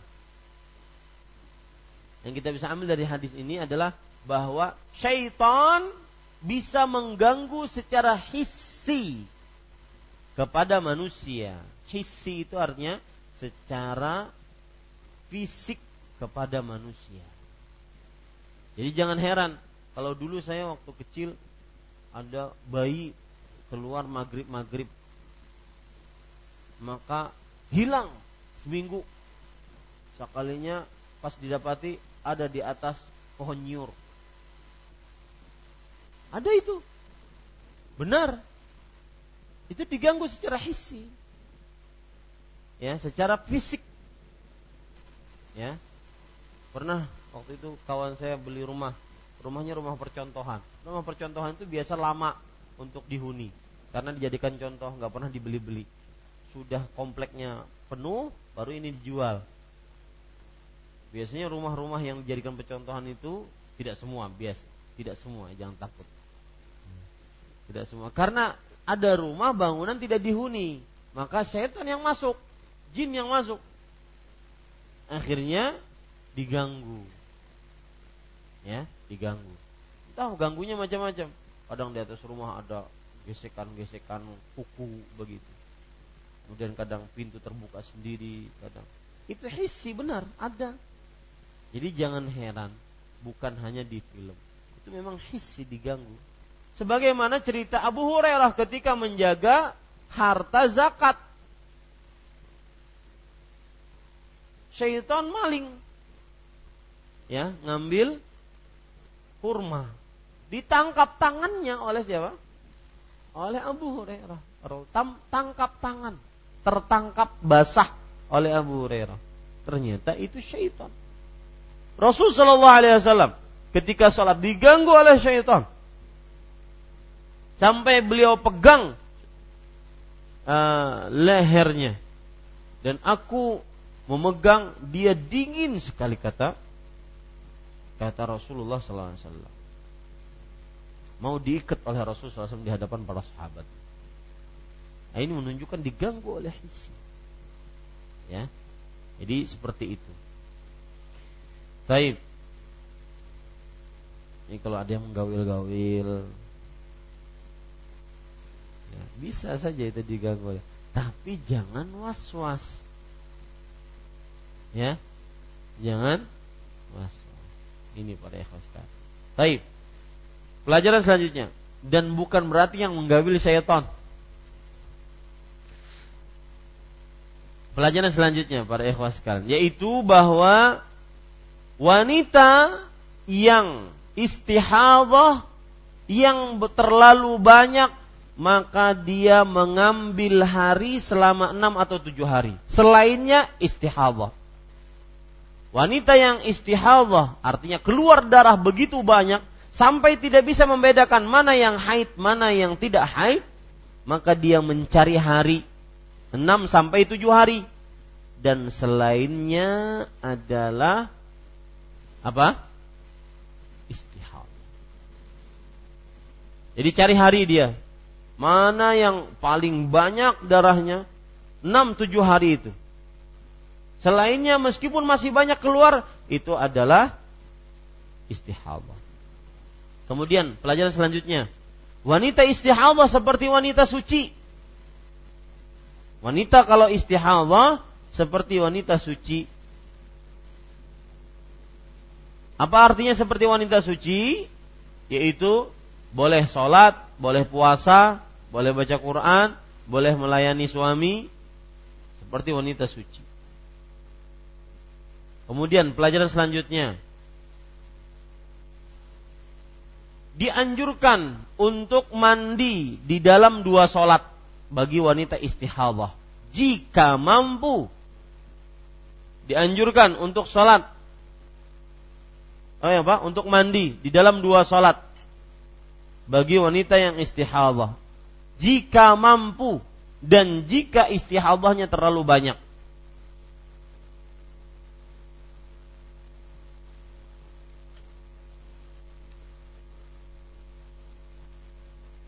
Baik.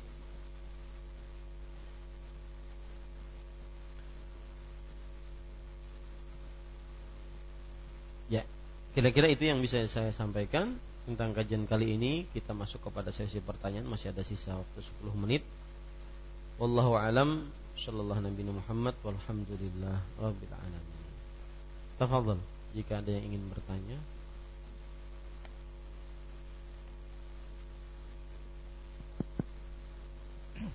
Makasih Ustaz. Ya. E, berkaitan dengan setelah 6 atau 7 hari darah keluar dan seterusnya memang keluar dia mandi haid e, pada saat kita mengambil e, tadi ada perbedaan sebagian dia menjamak sholat dan mengakhirkan zuhur dan mengawalkan asyara mandinya tersebut apakah kaifiahnya seperti mandi janabah atau seperti biasa aja ya. terima kasih e, ditanyakan mandinya tadi, mandi di antara dua sholat tadi, atau mandi sebelum menjamak suri tadi, menjamak samar-samar tadi. Semua bahasa mandi di dalam ayat Al-Quran atau hadis Nabi, maka itu maksudnya adalah mandi yang mengangkat hadas besar. Bagaimana yang sudah kita pelajari, mandi mengangkat hadas besar itu mungkin yang belum hadir sebelum-sebelumnya, caranya berwudu dulu seperti kita ingin sholat berwudu. Sebelumnya kita basuh kemaluan. Sebelum berwudu basuh kemaluan dengan tangan kiri, kemudian tangan kirinya dipukulkan ke tanah atau ke lantai atau dibasuh dengan sabun. Baru setelah itu berwudu. Berwudu sempurna sampai kaki atau sisakan kaki. Setelah itu, setelah sisakan kaki, maka dia basahi kepalanya dengan tangan yang basah dia kebasahi diremas-remas sebanyak tiga kali diremas-remas artinya basahi remas-remas. Basahi remas-remas. Sebanyak tiga kali. Baru setelah itu siram. Sebanyak tiga kali kepalanya. Baru setelah itu dia basahi seluruh tubuhnya. Berapa kali basahi seluruh tubuhnya? Tidak ada batasan. Basahi seluruh tubuhnya, semua tubuhnya kena air. Ya, yang penting semua tubuhnya kena air. Begitulah mandi yang sempurna. Nah, kalau tadi dia mengakhirkan pembasuhan kaki, maka dia berpindah ke tempat yang lain, dia basuh kakinya baru keluar kamar mandi. Tentunya keluar kamar mandinya pakai anduk, jangan telanjang. Nah, itu urusan masing-masing itu ya. Nah, kalau ingin pakai sabun, pakai pakai sampo, maka silahkan tidak mengapa. Dia sela-sela di antara itu. Yang penting cara mandi wajibnya seperti itu. Jadi semua kata yang berkaitan dengan mandi di dalam ayat Al-Quran atau hadis Rasul maka maksudnya adalah mandi mandi yang mengangkat hadas besar. Wallahu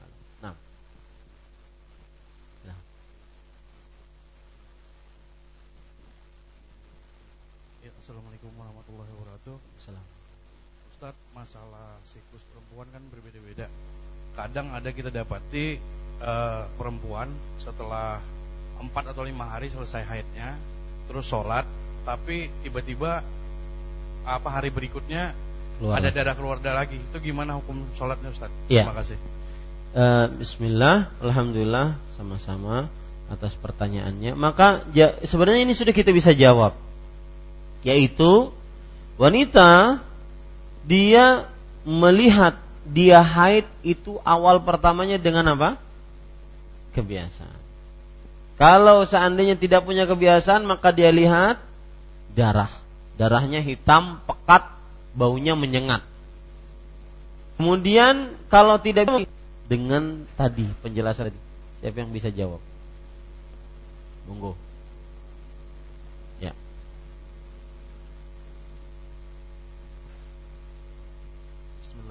E, kalau dia sudah ditetapkan kebiasaannya empat hari dan sudah dipastikan bahwa itu bersih teteh maka darah dan dia mandi dan sholat lalu keluar lagi maka darah yang keluar setelah dia tetapkan bersih maka itu darah istihadah kalau seandainya dia punya kebiasaan karena kita menentukan seseorang dengan kebiasaan. kebiasaannya kalau dia sudah punya kebiasaan misalkan kebiasaannya 4 atau 5 hari kemudian setelah itu dia ma dia mandi setelah beberapa hari keluar lagi maka bisa dipastikan yang keluar ini apa? Istihadah. Karena sesuai dengan kebiasaan. Itu kalau punya kebiasaan, Mas. Kalau nggak punya kebiasaan, bagaimana? Maka lihat darahnya. Darah yang keluar apa? Hitam pekat, menyengatkah atau tidak? Kalau seandainya tidak, hanya keruh, maka itu berarti istihadah. Bisa dipahami ya? Taib. Sekarang ada lagi yang lebih detil dari itu. Wanita ini punya kebiasaan tujuh hari. Tujuh Tiga hari bersih. Hari keempat sholat, hari kelima sholat. Hari keenam keluar, hari ketujuh keluar. Bagaimana? Ini keluar, ini darah apa? Hah? Darah haid kalau punya kebiasaan. Kalau nggak punya kebiasaan maka darah istihal istihal apa? E, dilihat darahnya. Darah haid atau tidak? Ya. Jenisnya lihat. Kalau seandainya tidak bukan jenisnya, maka berarti dia darah istihal. Taib. Ada masalah lain. Wanita ini haid biasanya tujuh hari. Hari ketujuh berhenti total bersih mandi dia. 8 9 10 salat puasa 11 keluar lagi. Keluar ini darah apa? Hah? Istihadah. Ini mudah ini. Darah ini keluar apa? Darah is istihadah. Baik. Masalah lain. Wanita haid sehari semalam. Besoknya nggak keluar. Mandi nggak Ustaz? Hah? Besoknya nggak keluar. Mandi tidak? Hah? Dicek kebiasaannya bagaimana? Dan dicek apakah benar-benar berhenti atau tidak. Karena kita katakan di awal bahwa haid tidak punya waktu paling sedikit dan paling banyak. Betul nggak? Sudah kita pelajari betul nggak? Bahwa haid tidak punya waktu paling sedikit dan tidak punya waktu paling banyak. Artinya paling sedikit itu berapa? Satu jam kah Ustadz haidnya?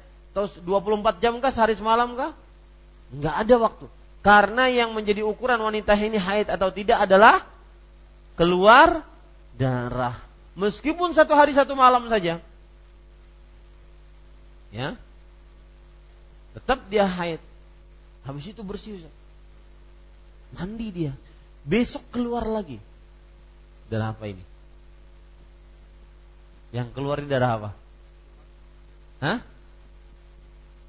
Lihat kebiasaan. Kalau memang kebiasaannya dia satu hari satu malam, maka berarti hari yang ketiga keluar itu darah. Kalau nggak punya kebiasaan, maka lihat darahnya selalu seperti itu. Jadi paham mas? Allah Dan biasanya pelajaran bagi para perempuan, biasanya perempuan itu dia mau cepat-cepat bersih ini yang menyebabkan keluar lagi, keluar lagi. Padahal belum bersih. Biarkan saja dulu. Memang kalau memang belum kebiasaannya belum selesai, biarkan saja. Ustaz, enggak sholat Ustaz. Ya sudah, itulah itu resiko orang haid. Ya, sampai dia benar-benar yakin bersih baru Dan juga kebiasaan di zaman sekarang gara-gara banyak obat-obatan.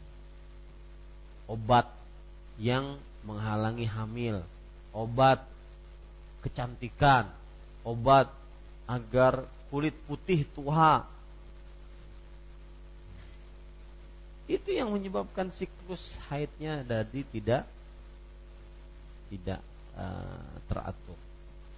Ada pertanyaan, uh, apakah di dalam Islam ada istilah senggugut?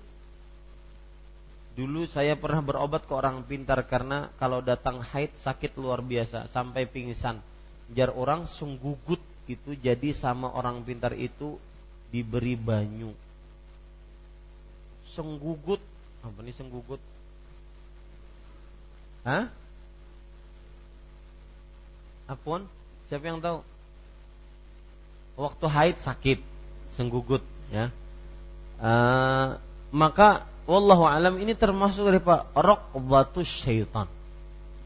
Ya. Ini termasuk raqbatus syaitan. E, tendangan syaitan. Jangan kasih nama anak raqba. Itu berarti tendangan syaitan. Jadi caranya gimana? Di sini diberi banyu. Kalau banyunya dirukyahi dengan bacaan yang benar, boleh. Tapi kalau banyunya tidak dirukyahi dengan bacaan yang benar, biar ustadznya, tuan gurunya hadangi aku ke dalam dahulu. Kada usah tuan guru, sini aja pian baca al-fatihah sudah. Terus kenapa ke dalam? ya, ini para ikhwas sekalian. Bagaimana wanita yang istihadah? Bukankah dia wajib berwudu dalam setiap sholat? Apakah sholat di sini untuk sholat wajib saja atau termasuk sholat sunnah? Iya, dia wajib berwudu dalam setiap sholat. Sholat wajib dan sholat sunnah. Setiap sholat. Jika sholat sunnah juga sepertinya memberatkan bagaimana solusinya. Solusinya tetap wudu. Ya mau diapakan? Setiap sholat. Fatawadda'i li kulli salah. Hadisnya seperti itu. Berwudulah setiap sholat. Makanya saya katakan ini adalah ujian. Berat pak ujian. Setiap sholat wudu ya. Dan bukan hanya sekedar berwudu, dia harus membersihkan kemaluannya. Wallahu a'lam. Nah, yang lain? Mas Ustaz, nah, ini aja apa? Darah haid terakhir itu apa bisa disebut istihadah juga? Misalnya datangnya kadang di waktu haid, kadang di luar haid, kadang sekali, terus terakhir. Terus itu hamil gitu. Misalnya haid terakhir buat masuk hamil gitu. Apa haid terakhir untuk memasuki masa hamil. Masa hamil. Lalu ada, itu apa termasuk istiadah atau apa itu? Lihat kebiasaannya. Kalau emang itu waktu kebiasaan tetap haid. Kalau memang itu waktu kebiasaan tetap haid. Bahkan gini, kalau wanita hamil kebiasaan tidak haid. Betul? Wanita hamil kebiasaan tidak haid. Kenapa? Masih ingat? Apa sebabnya? Karena darahnya menjadi asupan untuk makanan si janin, bukan bayi, janin. Bayi yang sudah keluar. Janin. Ya. Nah. Iya, kalau seandainya itu waktu haid, haid. Kalau dia punya kebiasaan, ya. Nah, kalau dia wanita hamil, dia keluar darah haidnya atau darah keluar darah. Misalkan udah tiga bulan, empat bulan, keluar darah. Karena kebiasaan wanita hamil tidak haid. Tetapi kalau keluar darah, dilihat. Dia kalau sebelum hamil dia punya kebiasaan, waktu itu pas bertepatan dengan waktu kebiasaannya berarti dia berarti dia apa? Haid. Selalu kaedahnya seperti itu, Pak. Makanya penting sekali lihat kebiasaan atau darah atau atau kerabat. Kalau tidak punya kebiasaan tidak bisa membedakan darah. Wallahu a'lam. Yang lain? Ya, ibu-ibu setelah ini silahkan dipersiapkan. Assalamualaikum warahmatullahi wabarakatuh. Assalamualaikum. Uh, yang mau saya tanyakan uh, berkenan dulu pernah istri saya itu uh, sekitar dua bulan hamil, kemudian keluar darah. Uh, apakah keluar darah tersebut uh, disebutkan maksudnya uh, apa itu uh, lemah kandungan gitu? Lemah kandung ya, pendarahan. Yeah. apakah selama pendarahan tersebut uh, istri saya itu tidak sholat atau gimana? Terima kasih. Menurut antum gimana? Enggak ini pertanyaan sudah bisa dijawab sebenarnya. Menurut saya tidak sholat gitu. tidak sholat? Ya. sebabnya? Sebabnya uh, mungkin darah yang keluar. Sebabnya karena darah saja. Ya, ya. jadi ukurannya beliau darah. Maka kita katakan kalau wanita haid eh, wanita hamil dua bulan keluar darah maka lihat dia punya kebiasaan nggak sebelum hamil kalau keluar darahnya itu pas kebiasaannya misalkan awal bulan akhir bulan atau pertengahan bulan pas kebiasaannya berarti haid. Kalau bukan pas kebiasaannya maka berarti istihadah. Tapi kalau seandainya tidak punya kebiasaan lihat darahnya yang keluar. Pekatkah? Menyengatkah? Kalau tidak punya kebiasaan. Kalau punya kebiasaan maka lihat kebiasaan. Kalau tidak punya kebiasaan lihat darahnya wallahu gitu ya. Nah. silakan. Arif. Pojok pojok. Angkat tangannya pak. Ibu-ibu nggak ada pertanyaan? Ini masalah ibu-ibu ini. Masa laki-laki yang nanya? Nah silakan bu. Silakan bu. Sebentar pak Arif. Ada micnya saya sudah berkali-kali untuk diganti micnya itu ya mengatakan diganti miknya. Sampaikan kepada pimpinan tertinggi di masjid ini. Ya, silahkan kasih uh, miknya ke ibu-ibu. Silahkan bu.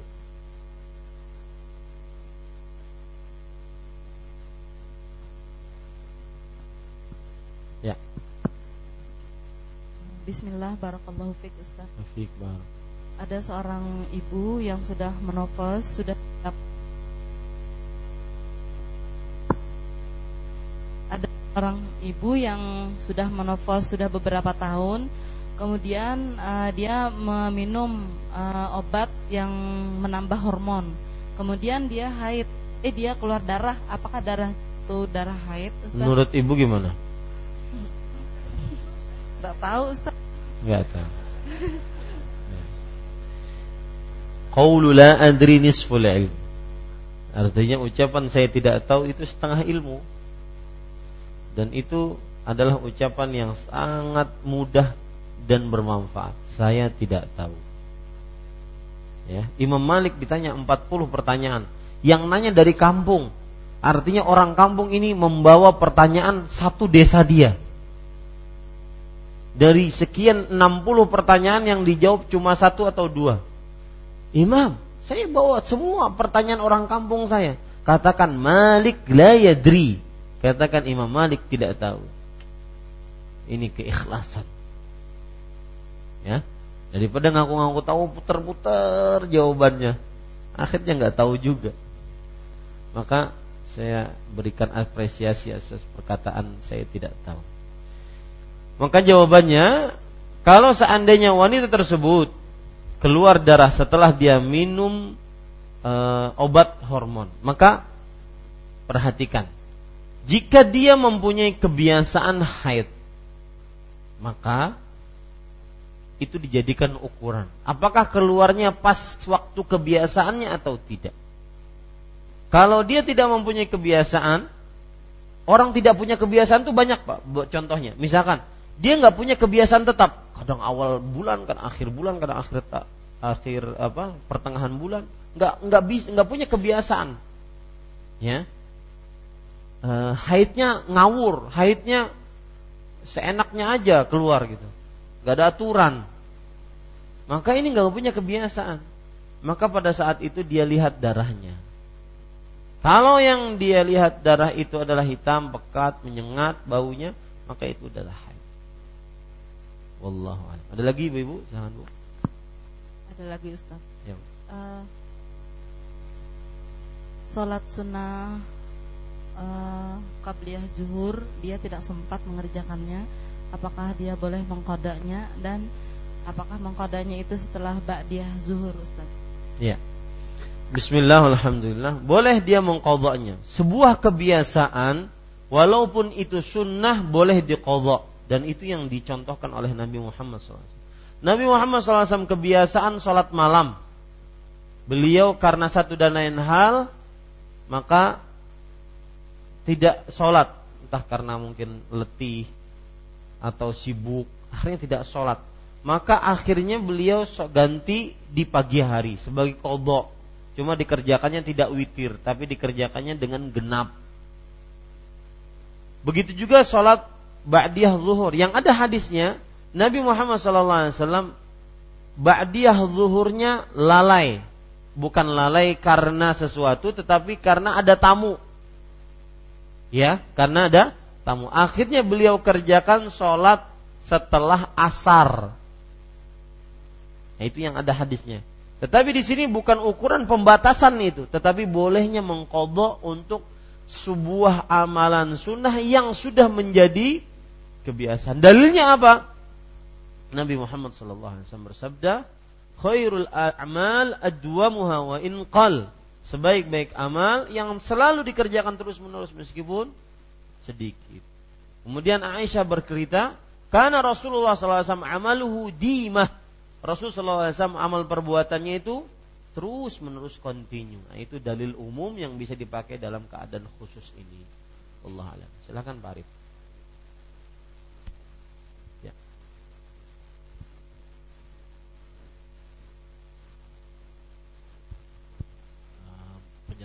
minta penjelasan aja Ustaz masalah berwudu berulang-ulang tadi.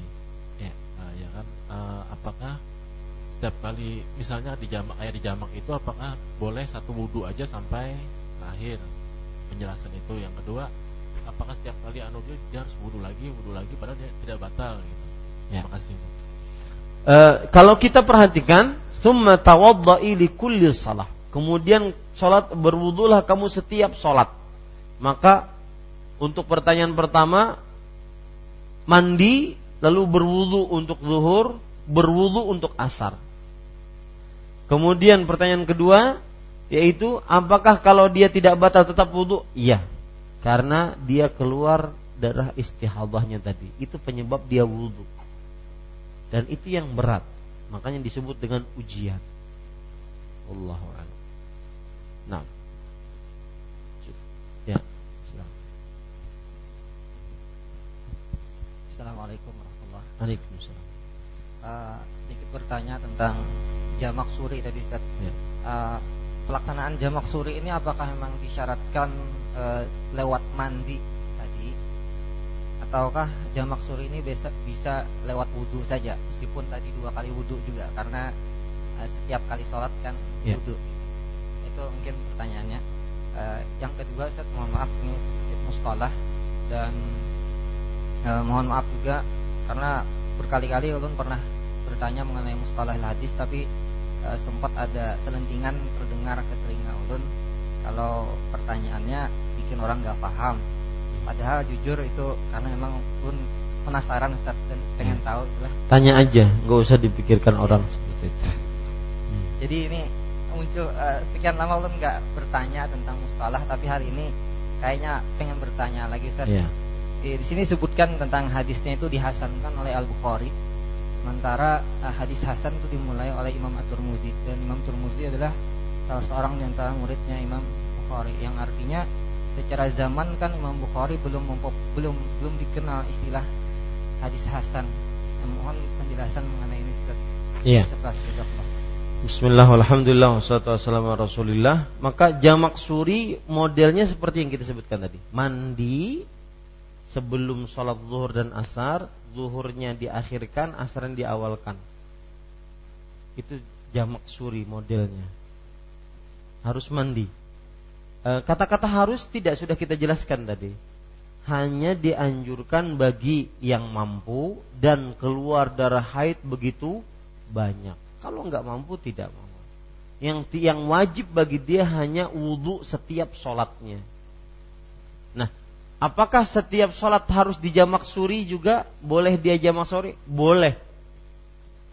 Ya, boleh. Tetapi untuk menjamak suri hanya lebih condong kepada mandinya tadi agar dia tidak mandi setiap sholat itu saja tapi kembali lagi mandi itu tidak wajib maka gimana sebenarnya san ba yang paling baik dan paling mudah bagi bagi perempuan adalah dia wudhu setiap sholat meskipun tidak dijamak nah seperti itu ya bisa dipahami kalau dia ingin menjamak, maka tidak mengapa. Tapi ini seperti yang kita sudah sebutkan, tidak wajib dan itu pun bagi siapa yang mampu dan bagi siapa yang darah haidnya terlalu banyak.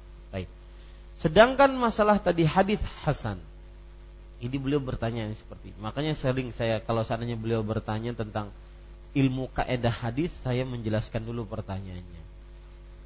Hadis Imam Tirmidzi mengatakan hadis ini hasan sahih dan juga Imam Bukhari mengatakan hadis ini hasan. Pertanyaan beliau, kenapa Imam Bukhari mengucapkan itu padahal istilah hasan itu tidak dikenal kecuali di zamannya Imam Tirmizi. Sedangkan antara zaman Imam Bukhari dengan zaman Tirmizi itu jauh. Maka kita katakan bahwa Imam Tirmizi salah satu murid dari murid Imam Bukhari. Dan Imam Tirmidzi berkata kepada uh, Imam Bukhari tentang hadis ini. Maka beliau mengatakan huwa hadithun hasanun sahih. Ah begitu. Keluarlah bahwa Imam Bukhari menghasankan hadis ini. Jadi pertama kali yang mengucapkan hadis hasan bukan Imam Tirmidzi. Tetapi Imam Bukhari dan imam-imam yang lain. Ada yang cuma istilah hadis hasan sahih itu yang pertama kali Imam Tirmidzi mengucapkan. Gitu ya. Cuma kalau ingin dalam lagi, hadis ini meskipun Imam Bukhari mengatakan eh, Imam Tirmidzi saya bertanya kepada Imam Bukhari, hadis ini hasan sahih, tetapi hukum ini agak lemah. Kenapa? Karena Imam Abu Dawud yang benar-benar murid Bukhari Bahkan ada kitabnya eh, afwan, Imam Abu Daud yang benar-benar murid Imam Ahmad. Bahkan ada kitabnya Masail Imam Ahmad. Masail Abu Daud li Imam Ahmad.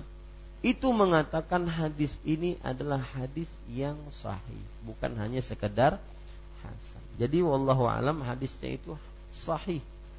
Ya tidak ada keraguan di dalam. Ini menarik bagi para pelajar hadis ya yang sudah belajar ilmu mustalah hadis. Tapi saya pesan kepada antum tanya saja, jangan mendengar. Saya ada per, tadi pagi, contoh, ada saya berpikir sesuatu berdasarkan hadis Rasul dengan ini kita tutup ya. Berdasarkan hadis Rasul kita dianjurkan sebagai seorang muslim untuk menjaga perasaan orang lain. Betul itu. Bagaimana dia tetap senang, tidak sedih, tidak tersakiti, menjaga perasaan orang lain. Tetapi bukan berarti dengan menjaga perasaan orang lain kita beribadah karena omongan orang. Nah, itu bedakan dua hal. Nah, maksud saya? Saya ulangi kita harus menjaga perasaan orang lain. Yaitu Nabi Muhammad SAW bersabda ketika ditanya, Ayul amali ahabbu ilallah. Amalan apa yang paling dicintai oleh Allah? Idkhalus surur ala qalbi muslim. Memasukkan kebahagiaan ke dalam hati seorang muslim. Itu berarti menjaga perasaan orang. Kalau saya ngomong begini sakit nggak hatinya? Kalau saya bersikap seperti ini sakit nggak hatinya? Seperti tadi pagi. Saya lupa, benar-benar lupa. Kalau Akhram Dani melakukan akad nikah dan orang-orang di masjid kawan-kawan yang dekat dengan saya tidak ada satupun yang memberitahukan saya atau mengingatkan saya nanti perasaan Ahram Dani akan oh Ustadz datang ke pernikahan si fulan, tidak datang ke pernikahan saya. Nah, itu menjaga perasaan. Itu amalan luar biasa. Menjaga pra, perasaan. Tetapi bukan berarti beramal karena perkataan orang lain. Nah, begitu. Paham maksud saya? Jadi seperti beliau ingin bertanya, nanti dikatakan pertanyaan terlalu tinggi, oh, biarin aja, ya. Mungkin akan ada faedahnya. Nah seperti itu ya. Tapi kita harus menjaga perasaan orang lain dari sisi yang lain. Wallahu Nah, ini pertanyaan. Bagaimana mencuci baju yang terdapat tulisan basmalah? Apakah dicuci terpisah atau dicampur dengan pakaian kotor? Apa hukum baju yang terdapat tulisan basmalah? Ada? Tulisan bismillah itu? Hah? Ada? Kalau seandainya tulisan bismillah tidak pakai bahasa Arab, maka di sini hukumnya agak ringan.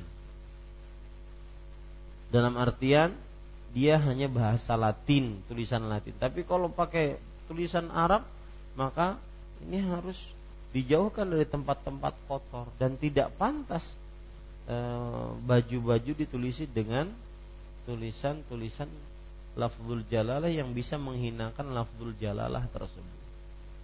Ya. Ini sama hukumnya kalau seandainya kita di dalam koran ada tulisan Allah atau apa. Hah? Nah, ya seperti itu. Itu hati-hati. Ya undangan-undangan pengantin. Ya kalau pakai Bismillahirrahmanirrahim maka meletakkannya hati-hati. Karena itu lafzul jalalah. Dan kita harus menghormati lafzul jalalah. Wallahu alam. Ini sepertinya waktu lebih lama dibandingkan kebiasaan. Ya, maka silahkan tanya kepada tim dakwah mana yang lebih baik? Sholat isya duluan atau uh, hah? ya saya ikut saja nanti dirembukkan ya. E, tapi takutnya nanti terlalu malam atau bagaimana silahkan saya ikut saja yang mana yang bagus. Maka mudah-mudahan kita diberikan keikhlasan dalam beramal dan diberikan ilmu yang bermanfaat sallallahu nabi Muhammad wassalamualaikum warahmatullahi wabarakatuh. Subhanakallah bihamdik asyhadu an la ilaha illa anta astaghfiruka wa atubu ilaik